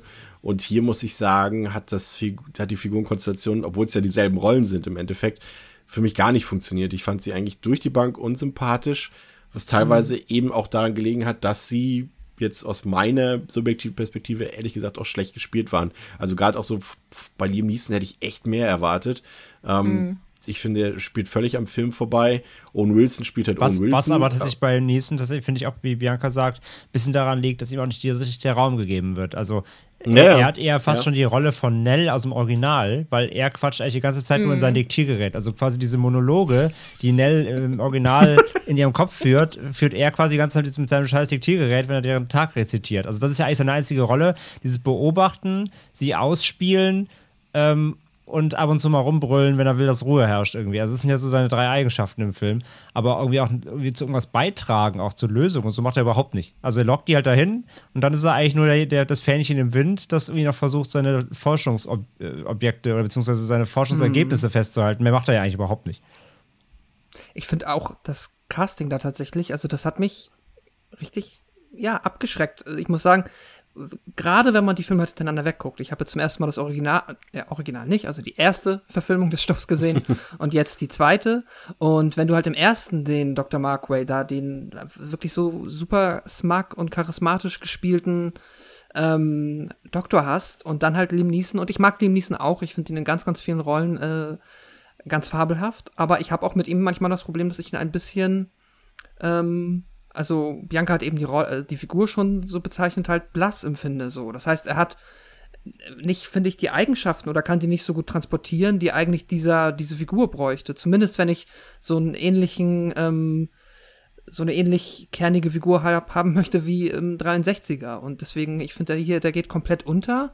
Und ich gebe dir auch recht, Chris, ich finde die dann auch, also meinetwegen immer eine Mischung aus lieblos oder aber auch einfach am Ziel vorbeigespielt. Also ich habe nicht das Gefühl, dass dass Liam Neeson wirklich gut ausfüllen kann, was sich da gewünscht wurde. Und bei Owen Wilson, ja, ist äh, exakt das, was du sagst, der ist halt Owen Wilson. Und äh, da finde ich halt, also am, am witzigsten finde ich den, äh, finde ich ihn, wenn er seinen lustigen blauen Pullover anhat, wo er halt, finde ich, irgendwie mit Mitte 30 immer so aussieht, als würde er jetzt gerade versuchen, einen 18-Jährigen zu spielen, weil er immer aussieht wie ein ganz großer Zehnklässler. Das ist, das fand ich witzig, aber ja, das war's. Ich finde Na, er hat ja auch dieses, dieses Kaugummi-Ding ja auch, ne? Also er, Ja. er sitzt ja in, in, in seinem Zimmer und dann hat er ja dieses elektrische Kaugummi-Dings, was er betätigt und dann, dann schmeißt dieses, dieses kleine Gerät ihm diese Kaugummis in seinen Mund. Und ich finde, das passt auch so zu deiner Beschreibung, Pascal, dass er einfach wirklich so ein, so ein kleiner Teenie Es ist. fehlt nur ne? noch so ein Propeller Ja, auf dem äh, Kopf, ja. ne? Ja, genau. Er soll so diese jugendlichen Vibes da reinbringen. Aber halt 99 war Owen Wilson halt auch schon über 30. Und das sieht man ihm halt leider auch dann an. Und das klappt nicht. Ich finde, am schlimmsten spielt Lily Taylor im Film, da muss ich ehrlich sein. Ich, ich hab's, äh, also gerade gegen Ende habe ich es irgendwie kaum noch ertragen. Also ich weiß nicht so, das, das war. Boah. Ja, es gibt, also, es, um da jetzt auch nochmal die Brücke zu schlagen auf den 63er, ähm, weil ich war dann doch, wie gesagt, erstaunt, doch wie viel sie auch übernommen haben, so zumindest symbolisch oder auch wirklich teilweise eins zu eins. Also es gibt die Szene im 63er, wo Nell sich so anfängt, so zu drehen, so und so eine Art Tanz und dann dieses quasi dieses Befreiungsgefühl hat und akzeptiert, dass sie irgendwie zu dem Haus gehört und so weiter. Und das macht ja hier die Nell in dem, in dem 99er auch. Und im 99er wirkt das so cringe, weil das irgendwie so völlig aus dem Nichts kommt und sie guckt dabei wirklich echt wie so eine, wie so eine auf LSD hängen gebliebene irgendwie. Also ich äh, wirklich, das, das wirkt überhaupt, das wirkt total komisch. Das also das, das konnte ich ihr nicht abkaufen, dass, dass sie da irgendwie gerade irgendwie so dieses, es wirkt nicht wie ein Tanz, das wirkte wirklich wie so eine, weiß ich nicht. Fand ich, fand ich überhaupt völlig daneben gespielt. Und von der Szene gibt es halt, von, von, von dieser Art Spiel, was sie zeigt, gibt es viel. Spätestens dann im, im letzten Drittel des Films fand ich, wenn sie dann anfängt, eben mit den, äh, mit den Geisterkindern eben in den Vorhängen zu reden. Da, da, also sie soll, da habe ich das Gefühl, sie soll wirken wie so ein bisschen Alice im Wunderland, aber sie wirkt echt eher wie so, ähm, eine, ja, weiß ich nicht, Tante Ulla aus Kassel Brauxel, die zu viel Schnaps getrunken hat. Also das hat mir, das hat mir, das hat mir echt nicht gefallen, wie sie, wie sie fast schon overacted hat. Ähm, was so die Inszenierung angeht, der, ich muss sagen, dass allein das Anwesen an sich fand ich ja auch trotzdem irgendwie cool. Das ist auch mit das Stärkste, fand ich wieder. Auf eine andere Art, aber das fand ich hier stark. Ich fand auch zum Beispiel. Im 63er siehst du manchmal so über den Türen sind so ganz kleine Adlerstatuen. Selbst die haben sie ja quasi übernommen. Nur hier sind sie, wir haben es schon angesprochen, Giga der Film lebt von Gigantismus. Alles muss irgendwie viel größer sein. Äh, hier, hier sind die Statuen einfach halt so drei Meter groß. Ähm, aber zumindest diese Facetten, und sie haben zumindest ein paar Augen fürs Detail gehabt, ähm, was wir wiederverwenden. Das hatte ich, fand ich halt gut funktioniert. Auch diese Wendeltreppe, auch wenn natürlich hier die Inszenierung natürlich actionlastiger, sag ich mal, ist, wenn die ja zusammenkracht und so weiter. Aber diese Ist aber so, der, der psychologische Hintergrund der Wendeltreppe, den haben sie äh, verpasst in dem Moment. Ja, er ist halt natürlich eher der actionlastige Part. Ähm, also das ist zumindest drin, das habe ich dem Film dann auch irgendwie schon angerechnet oder den Machern, dass sie zumindest versucht haben, da so ein paar Elemente rauszuziehen, um die auch wieder zu verwenden, damit man zumindest eine Optik gewisse hat, auch wenn sie das quasi offiziell nicht daran anlehnen durften, sag ich mal, oder es ein bisschen abwandeln mussten. Aber das hat funktioniert. Ähm, aber dann kommen halt so Sachen wie in diesem, das glaube ich, das ist ja auch, das ist da auch, wo die Wendeltreppe ist, da ist ja dieser Pool, wo diese große Statue dran liegt. Und wenn diese Statue mit dieser Hand nach ihm greift, Alter. ey, wirklich, ey, also ich, ich kannte ihn ja schon, ich, ich kannte ihn ja schon, ich war trotzdem wieder schockiert, wie scheiße es aussieht. Und wie, wie wirklich, es ist albern. Es ist wirklich, es ist, könnte ein Scary Movie-Film sein. So, es fehlt nur, dass die Statue anfängt zu kiffen oder so. Dann wären wir wirklich ein Scary Movie 5 oder so. Ähm, das wirklich, da, das jedes Mal, wenn der Film sowas äh, plötzlich geplaced hat, weil der fängt ja tatsächlich auch ein bisschen. Erstmal fängt er ja tatsächlich auch zurückhaltend an. Und nur mit Geräuschen und die so weiter. 30 Minuten auf jeden Das Fall. funktioniert auch sogar. Aber sobald der anfängt, wirklich da äh, die CGI-Kanone rauszuholen, wird der Film so uncanny, dass ich keine Szene mehr ernst nehmen kann. Das ist wirklich, wirklich schade. Dieser Geräuschpegel, den du eben gesagt hast, dass er es mit, mit Sounds macht. Ich weiß jetzt nicht, äh, in welcher Form ihr den jetzt geguckt habt. Nochmal, ich habe ihn als auf Blu-ray geguckt und in Dolby Surround. Und alter Schwede, habe ich mich erschreckt an zwei Stellen. Dieses Sounddesign, ich bin, mir nicht sicher, ob es gut oder schlecht ist, weil es ist einfach nur brachial. Die sitzen da am Lagerfeuer und dann knackt es doch einmal irgendwie nur so komisch. Und irgendwie hat das ganze Zimmer hier gebebt davon. Und ich, da bin ich so verfiert Ach so, dabei. wo Liam Neeson so liegt und hinter ihm knackt. Ja. ja, ja, okay.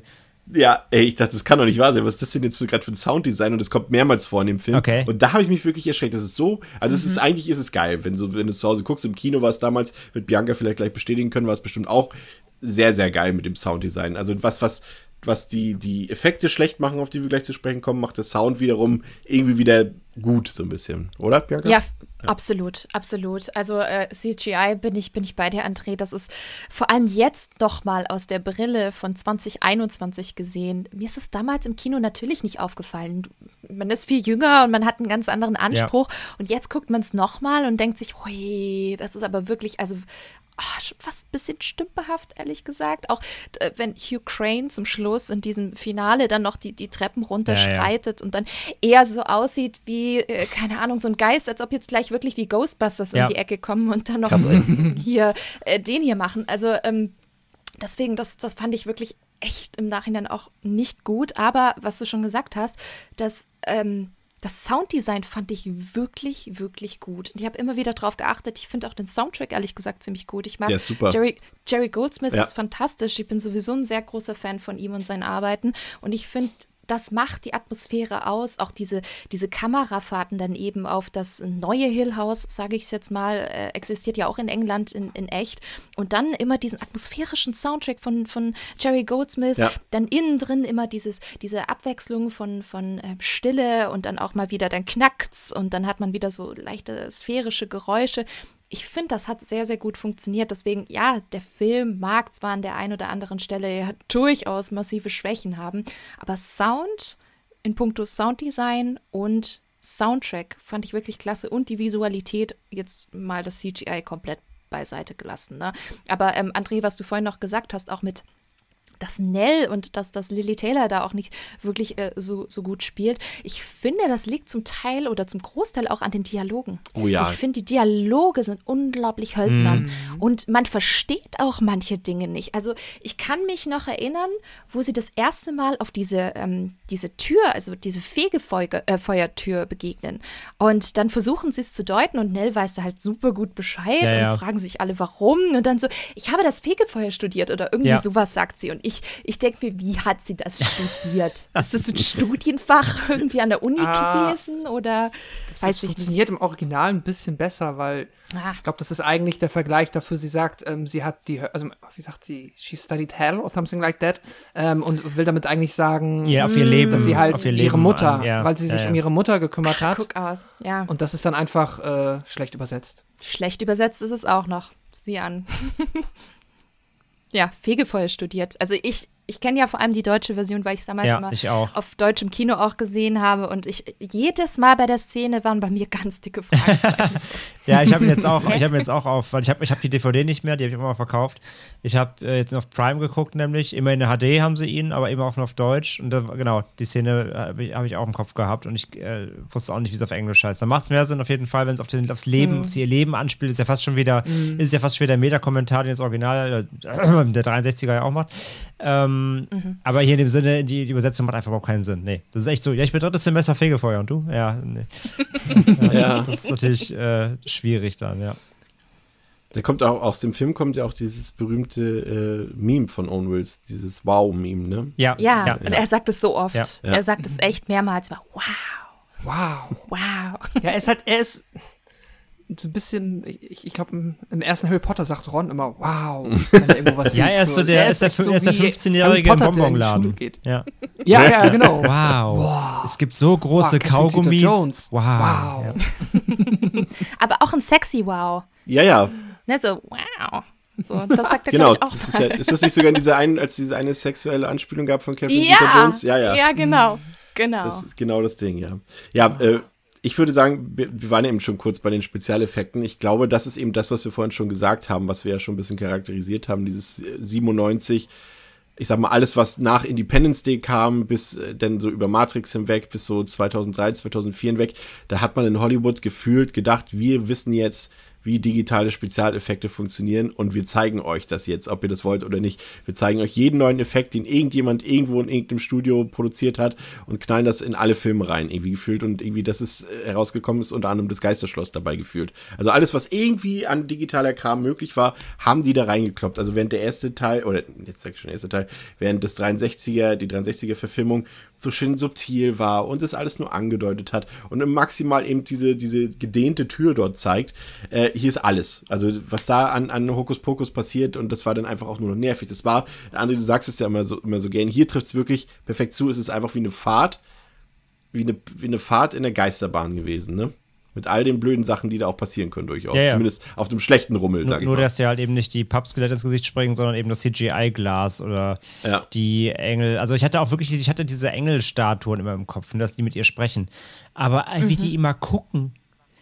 Die, die, die, das sieht aus, ob die denen, kennt ihr diese kleinen, kennt ihr diese Kulleraugen, die man Sachen ankleben kann? Diese Plastikaugen? So sehen die aus. Googly Eyes. Genau, diese Googly Eyes. Wenn, wenn der, wenn der, wenn Ukraines Geist irgendwie kommt und diese kleinen Engel gucken wie erschrocken, dann sehen die aus, ob die so Googly Eyes hätten. Das, das ist völlig wahnsinnig. Ähm, nee, wie, wie du sagst, Chris, alles irgendwie drin, was der, was das, was das Special Effects äh, Folder im, im Schnittprogramm irgendwie hergibt. Und es ist halt auch so, so in keinster Weise gezielt. Also es ist ja wirklich einfach reingekippt. Es ist eben nicht nur eingesetzt, wenn es irgendwie Sinn macht, sondern halt, es muss halt, ähm, es muss halt der Geist, muss irgendwie durch die, äh, durch den Vorhang ins Laken, in ihr Kissen wandern und im, im Fenster muss Ukraines Gesicht irgendwie sein. Das muss dann halt aufspringen und selbst das geplatzte Glas ist CGI, weil sie kein Geld für Glas scheinbar hatten, weil die Fegefeuertür so groß sein muss. Das ganze Budget ist wahrscheinlich in die Fegefeuertür gegangen. Ähm, also alles, alles CGI, selbst Dinge, die du hättest halt theoretisch praktisch lösen können mit praktischen Effekten, selbst die sind eben CG und das macht den Film wirklich so überbordend in der ganzen Geschichte. Plus dann eben, ich meine, natürlich, damals ist es nicht aufgefallen, weil das zum Zeitpunkt, als wir ihn gesehen haben, früher war das halt der Stand der Dinge. Das ist natürlich klar. Wir gucken heute aus einem anderen Auge drauf. Das ist ja immer so die Frage, darf man Filme kritisieren, weil sie eben nicht mehr auf dem Stand der Dinge sind. Aber äh, wir sprechen nun mal jetzt über den Film aus der Perspektive, äh, kann man den heute noch gucken? Und da muss man einfach sagen, schwierig so. Ne? Er ist einfach nicht gut gealtert und eben spätestens ab der Hälfte hast du kaum noch eine Szene, wo nicht irgendwo CG drin ist. Das ist wirklich Fakt. Also auch diese, wo sie vor dieser, vor dieser goldenen Tür steht, da kommt diese Hand raus und so. Das ist alles so. Vielleicht ist auch tatsächlich das, das Schauspiel von, von ihr nicht so gut, weil sie eben auf diese vielen praktischen Effekte reagieren irgendwie musste. Und es war ja nicht so. Und das heißt, sie musste viel, viel mit der Luft spielen quasi. Das macht es ja auch nicht einfacher. Mm, Aber der Film übertreibt es halt so maßlos mit diesen Effekten. Spätestens dann, wenn der Raum sich halt verkrümmt und Crane dann da wie so eine Spinne sie am Bett festnagelt, mit diesen Bettpfosten und so und das Gesicht, da kommen diese tausend Arme da raus. Also, das ist so, Leute, könnt ihr mal kurz auf die Bremse drücken? Also, da, wo der, ich meine, der Film ist natürlich das Gegenteil von dem 63er, weil der 63er ja wirklich komplett entschleunigt ist, ist der ja hier ab der Hälfte dann wirklich diese äh, Achterbahnfahrt auf Gang 5 so. Ähm, und natürlich zieht es dich ja dann auch irgendwie durch und vom Pacing her funktioniert das sogar irgendwie. Aber wie gesagt, du wirst einfach erschlagen von Plastik, so, von, von, von, Fall, von unechten Bildern. Und irgendwann schaltet bei mir dann auch das Hirn aus tatsächlich. Also mir war es dann irgendwann wirklich zu viel. Ich war richtig, äh, richtig erschrocken davon, was alles in dem Film, wie gesagt, als CG-Effekt genutzt wird. Das Krasse ist ja auch, dass wir haben ja, waren ja so doch schon eintönig ähm, der Meinung, dass der 63er Einstimmig. ja jetzt einstimmig, Aber eintönig ist auch gut, ja. ähm, einstimmig der Meinung, dass äh, der 63er jetzt nicht aus heutiger Perspektive nicht mehr gruselig ist. Man erschreckt sich nicht mehr. Und man könnte ja dann denken, okay, eine 99er Fassung könnte dann ja eigentlich das Gegenteil sein. Der könnte ja jetzt mal ein bisschen auf den Putz hauen. Ähm, wie gesagt, es gibt genug Filme, die älter sind oder die aus derselben Zeit sind, die durchaus gruselig sind und durchaus auch spannend sind und einen gewissen Thrill haben. Aber Pascal, der hier ist genauso wenig gruselig wie der 63er, ne? Wenn nicht sogar noch ungruseliger. Ja, du hast hier halt dann höchstens die Jumpscares, die irgendwie etwas in mir auslösen, aber ähm, ich würde sagen, also dadurch, dass der 63er, ähm, der Haunting, ja halt wirklich über die Atmosphäre und die stimmigen Bilder und das, was auch in den Figuren passiert, was ich finde halbwegs glaubwürdig halt dann auch rübergebracht wird, bei mir eine, wie hat Bianca das so schön gesagt, ich glaube, wohlig schaurige Atmosphäre. Schaurig schön. Schaurig schön. Schaurig Ah, schön, ja. genau, eine schaurig schöne, eine schaurig schöne Gruselatmosphäre bei mir auslöst. dann muss ich dir recht geben, Chris, dann schafft das hier das 99er Remake halt nicht. Und zwar aus genau den Gründen, die Andre eben so schön aufgezählt hat. Nämlich, dass, ähm, ja, ich halt die Bilder nicht ernst nehmen kann, weil sie halt einfach nicht echt aussehen, beziehungsweise halt ganz doll nach Computer aussehen. So. Und das ist halt auch genau, wie auch schon gesagt wurde, das, sind dann die identischen Probleme, die es auch bei Filmen wie äh, äh, American Werewolf in Paris gibt. Das klappt dann halt leider nicht. Ähm, und ja, das ist schade für den Film und es wäre weniger schade, wenn er dann über auf anderen Ebenen dann noch so maßgeblich mit Qualitäten überzeugen könnte, dass sich das wieder ausgleicht. Aber da bin ich dann auch bei André, ich muss ja auch zugeben, ich habe ähm, dann irgendwann auch so vorm letzten Drittel bin ich in Standby gegangen und ich habe den Film zu Ende geguckt, ähm, aber dann wirklich was passiert ist mit mir nicht mehr und es war mir dann vergleichsweise leider halt auch egal auf emotionaler Ebene, sag ich jetzt mal. Mhm. Also ähm, das ist dann ja, da ist mir dann auch in dem Moment dann der Film, auch wenn er schnell gepaced ist, ähm, wenn ich nicht investiert bin, dann fühlt es sich trotzdem lange an und dann fühlen sich auch 117 Minuten auf einmal schon an wie Überlänge und das war schon anstrengend. Ist halt schade, weil die ersten 20, 30 Minuten fand ich den wirklich noch in Ordnung irgendwie. Also bevor das wirklich nachher richtig mhm. in, in, mhm. diese Geisterbahngefilde abdriftet, fand ich es okay. Also es, mir war schon klar, okay, da wird jetzt auch nicht ein Bombenfilm bei rauskommen. Also man muss dazu sagen, den habe ich jetzt zum ersten Mal gesehen. Mhm. Ähm, und dann kannte ich natürlich auch schon die Rezeption des Films und ahnte schon, schon wo es hingeht. Aber gerade so nach den ersten Minuten dachte ich so, aber das kann doch jetzt nicht super schlecht werden. Aber ja, ich wurde dann eines äh, Besseren belehrt. Und, Habt ihr noch was? Ja, ich wollte noch sagen, vor allem, du meinst ja, ja. vorhin, der ist, ab, der ist ab 12, ne? Der ist hier ab das 12. Das ist eigentlich ja. so witzig, ne? Also der, der 63 ist ab 16, der ist ab 12. Wo gibt's denn bitte mhm. die Enthauptung?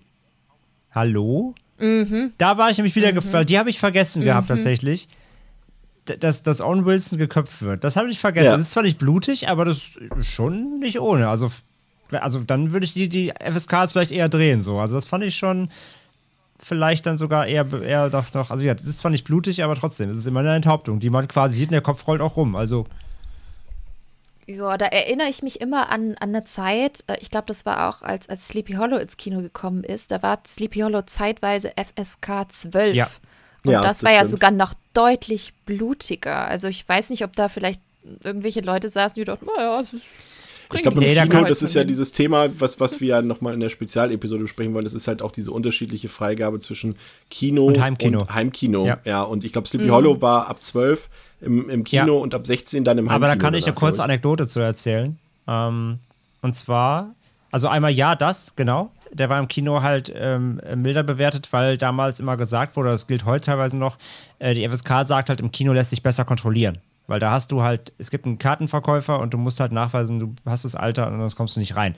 Dass es in Realität auch nicht ganz immer so geklappt hat, man sich irgendwie reinsneaken konnte, ist ein anderes Thema, aber das war auf Ich bin damals nicht in der Soldat James Ryan reingekommen, ja? Ich bin in Anaconda reingekommen, weil meine Mama ganz doll gebettelt hat, dass ich mit darf. Ähm, nee, aber zurück zu, zurück, zurück zu ähm, äh, Kopfloser Reiter Sleepy Hollow. Sleepy Hollow. Ähm, und zwar war es damals so, dass, das weiß ich nämlich noch, die FSK hat damals als Begründung gesagt, warum der Film eine 12 kriegt, obwohl in dem Film halt irgendwie 43 Enthauptungen passieren, mm, der allgemein ja auch sehr, sehr düster ist insgesamt. Äh, die Begründung war, durch die Redundanz des Enthauptens äh, wird der, ist kein Scherz jetzt, wird der Effekt abgeschwächt, ähm, sodass man es quasi dann nach dem vierten, fünften Mal nicht mehr ernst nehmen kann und ist quasi schon ähm, so als, ja, okay, kenne ich schon, mhm. habe ich schon gesehen und das äh, soll den Effekt abschwächen. Deswegen haben sie, ist kein Scheiß, äh, das war die offizielle Begründung FSK schreiben. Ähm, das war, da ist eine Riesendiskussion nämlich drum, weiß ich noch, in den 90ern und äh, deswegen hat er eine 12 bekommen. Aber kann es nicht sogar sein, dass der Film ursprünglich mit 16 ins Kino gekommen, äh, gekommen ist und danach zurückgestuft worden ist als 12? Weil ich kann mich noch erinnern, ich war tatsächlich in Sleepy Hollow zwei, dreimal im Kino. Mhm. Und äh, ich war bei weitem nicht 16 und ähm, bin mit meiner Mom da reingekommen und ich fand den wirklich ganz, ganz großartig. Und ich weiß noch, es war ein bisschen schwierig, ähm, weil der halt ab 16 war. Und dann habe ich meiner einer, einer guten Freundin damals erzählt, boah, du musst diesen Film unbedingt sehen, der ist so Sie toll und rein. alles. Und sie kam rein, weil sie gesagt hat, also ich, ich habe keine Probleme gehabt, der Film war ab zwölf. Und ich so, was? Ja, keine Ahnung, der, der ist jetzt plötzlich ab zwölf gewesen. Und deswegen habe ich noch so im Kopf, dass ich, also ich bin mir nicht mehr sicher, aber ich meine schon, dass er am Anfang in den ersten Tagen vielleicht sogar noch eine FSK 16 hatte und danach Runtergestuft, runtergestuft okay. worden ist. Mag, mag, mag Mhm. auch sein, ja, okay. Aber wie gesagt, aber die, die Begründung, wie gesagt, die ist, die, äh, das ändert daran nichts. Also das war, war wirklich genau Nee, so. Ähm, die Begründung war, die Redundanz des Enthauptens im Film, weil es so oft passiert, würde das Abstu abmildern quasi, ja. Trifft es Krass. denn auf Herr der Ringe auch zu? Der ist doch auch ab 12, ne? Der, der, die Kinofassung und die Extended sind ab 16.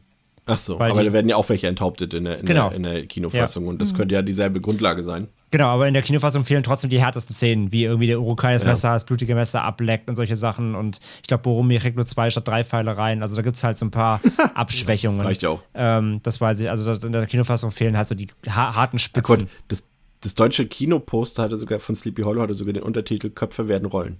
Passt Ja, genau. Ja, ja, ja. Ja, heute ist er auf jeden Fall ab 16 für seinem Kino immer noch freigegeben und immer noch ein sehr guter Film.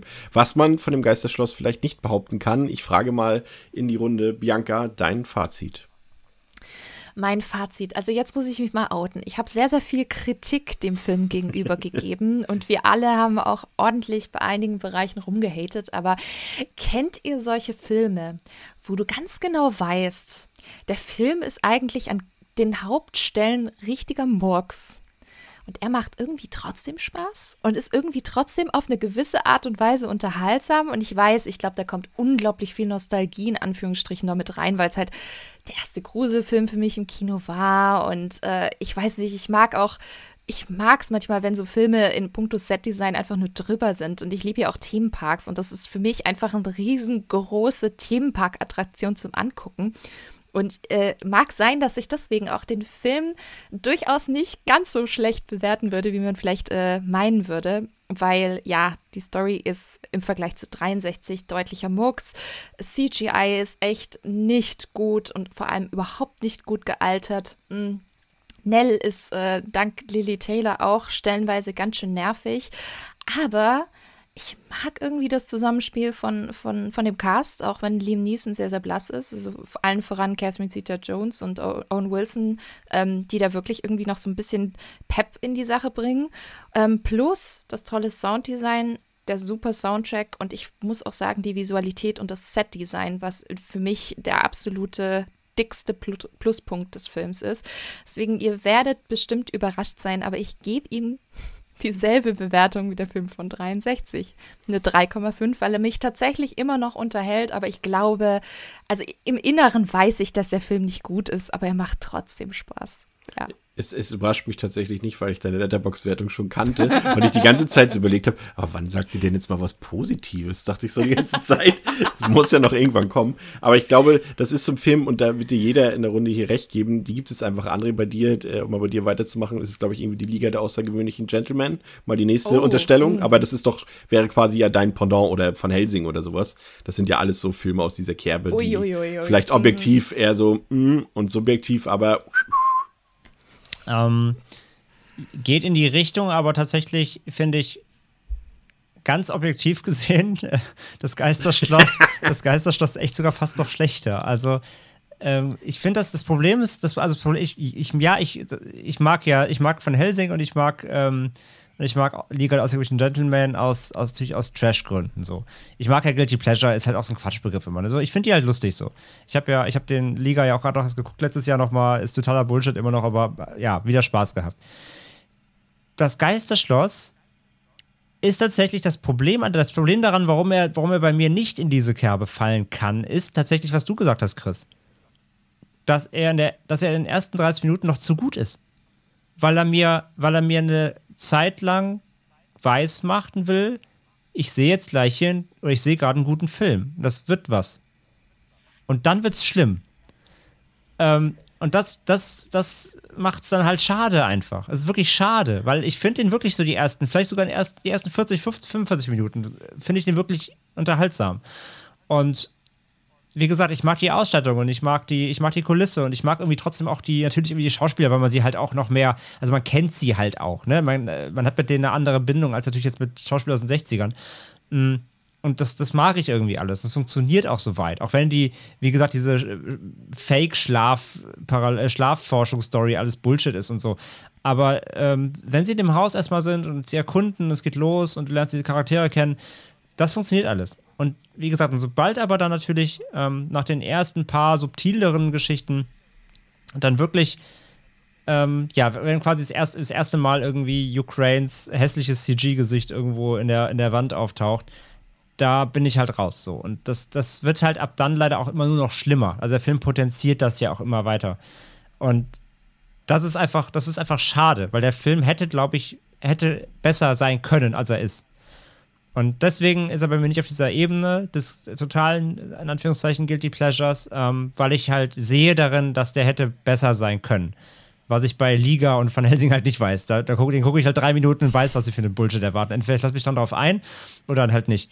Aber hier, bis zu einem gewissen Zeitpunkt, habe ich noch so wirklich das Gefühl immer, ähm, jetzt auch beim Rewatch eben, ich, ich wusste ja, was kommt und ich wusste, dass es wahrscheinlich uncanny wird, auch wenn ich es lange nicht gesehen habe, aber ich wusste ja, was nachher alles so an Effekten da reinprasselt. Und trotzdem hatte ich erstmal wieder das Gefühl so, oh ja doch, echt, der ist echt nicht so schlecht.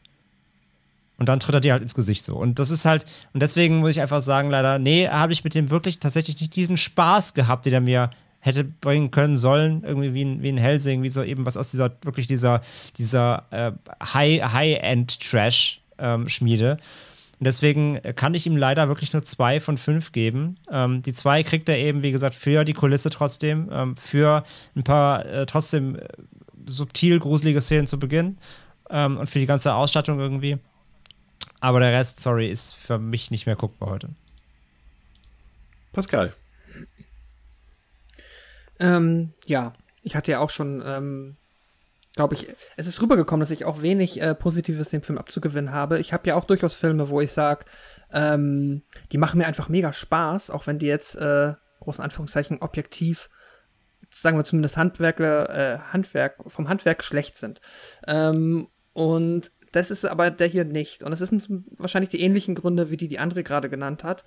Ich finde, er ist halt auch, er ist halt einfach mir dann in den allermeisten Stellen zu egal und sobald dann noch das CGI dazu kommt, ja, ist er dann halt noch ein Ärgernis, aber das CGI ist halt auch nicht so wie jetzt halt in einem Asylum-Film, wo ich dann wieder drüber lachen kann.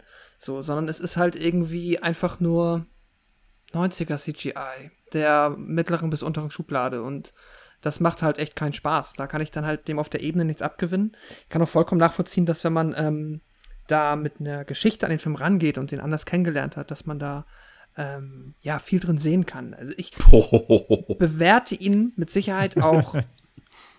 äh, den habe ich nicht verstanden. Aber ich, ich, bewerte ihn mit Sicherheit auch strenger, als es vielleicht verdient hat.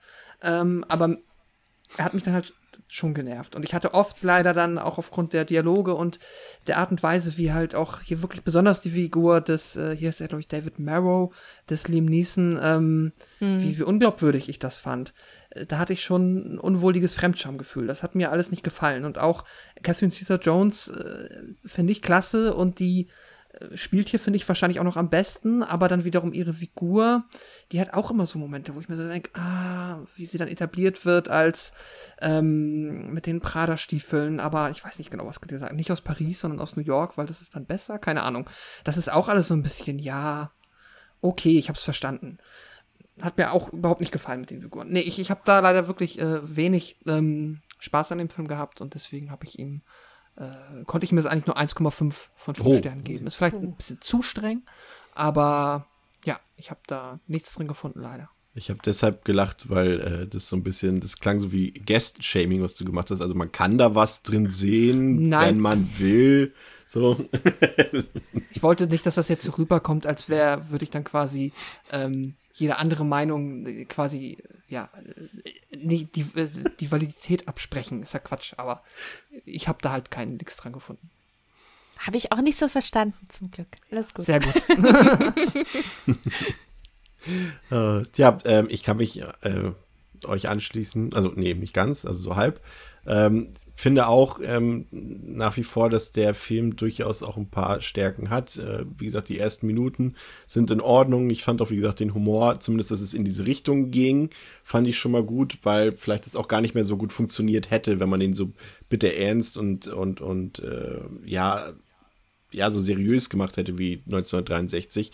Aber zeitweise dachte ich eben auch, ich bin eben in der Geistervilla mit Eddie Murphy und ähm, Oh. ja, und, Oh, und der war aber schlechter. Der das war stimmt, schlechter. der war schlechter. Mhm. Der war schlechter.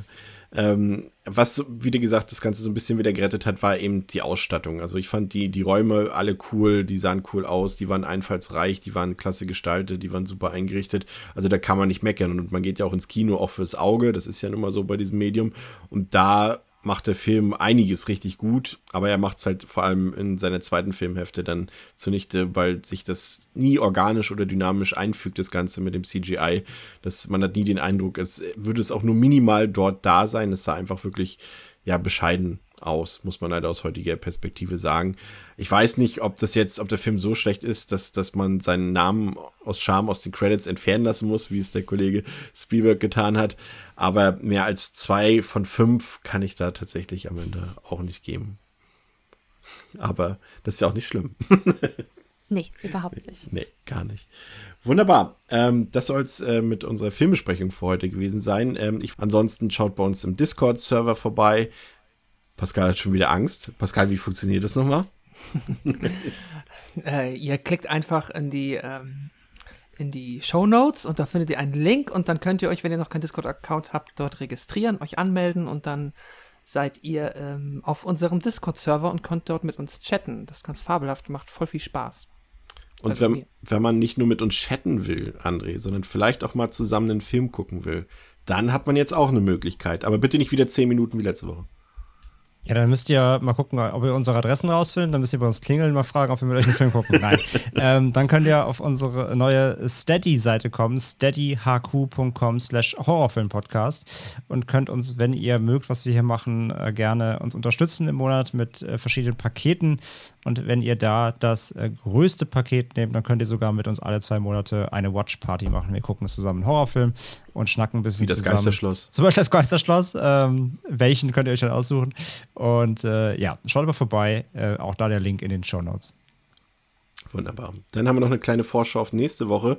Vielleicht thematisch etwas ungünstig diesmal von mir geplant, denn es wird, äh, geht wieder um Geister, aber dieses Mal gehen wir auf hohe See und äh, schauen uns äh, Ghost Ship an. Ich habe ganz schlimme Er- Erinnerungen an den Film. Ja, wieso, wieso denn, wieso, wieso denn falsch geplant? Ist ja eigentlich gut. Wir haben jetzt quasi Geisterwochen. Wir hatten Paranormal Activity, jetzt haben wir, wir haben ja quasi gerade Ja. äh, die Ghost, Ghost Weeks. Wir gehen in die Ghost Dimension mit diesem Aber Podcast. bitte nicht. Wenn es dann so, wenn's dann so Ja. endet wie im, wie im gleichnamigen Paranormal-Film, dann möchte ich nicht dabei sein. Aber Ghost Ship habe ich übrigens genauso lange mindestens nicht gesehen, glaube ich, wie Geisterschloss. Deswegen bin ich sehr gespannt. Ja, das wird auf jeden Fall interessant. Auch da wieder mit Gästin. Also freut euch drauf und äh, danke, dass ihr eingeschaltet habt. Vor allem danke, Bianca, dass du dir die Zeit genommen hast. Äh, du, das war bezaubernd. Vielen Dank. Super Danke Expertise. Gerne wieder. Danke für die tolle Einladung. Hat mir echt riesigen Spaß gemacht. Das freut uns. Und sogar. vielleicht, äh, ich meine, jetzt hatten wir das Thema eh schon, du meinst, du warst 120 Mal im Kino, habe ich eben rausgehört. Wir hatten ja Sleepy Hollow immer noch nicht. Vielleicht Ja. kommst du ja noch mal Oh. wieder. Vielleicht habe ich das, Das gerade auf den freuen. Sendeplan geschrieben für Das Herbst. würde mich freuen. Das wird ja, das wird ja passen. Sehr gut. Und jetzt hat es auch jeder und jede gehört. Also es ist amtlich. Ähm und ja, vielen Dank, dass ihr zugehört habt bei Devils and Demons mit Chris, Pascal, André und heute Bianca. Auf Wiederhören. Bis zum nächsten Mal. Ciao. Tschüss. Ciao. Tschüss.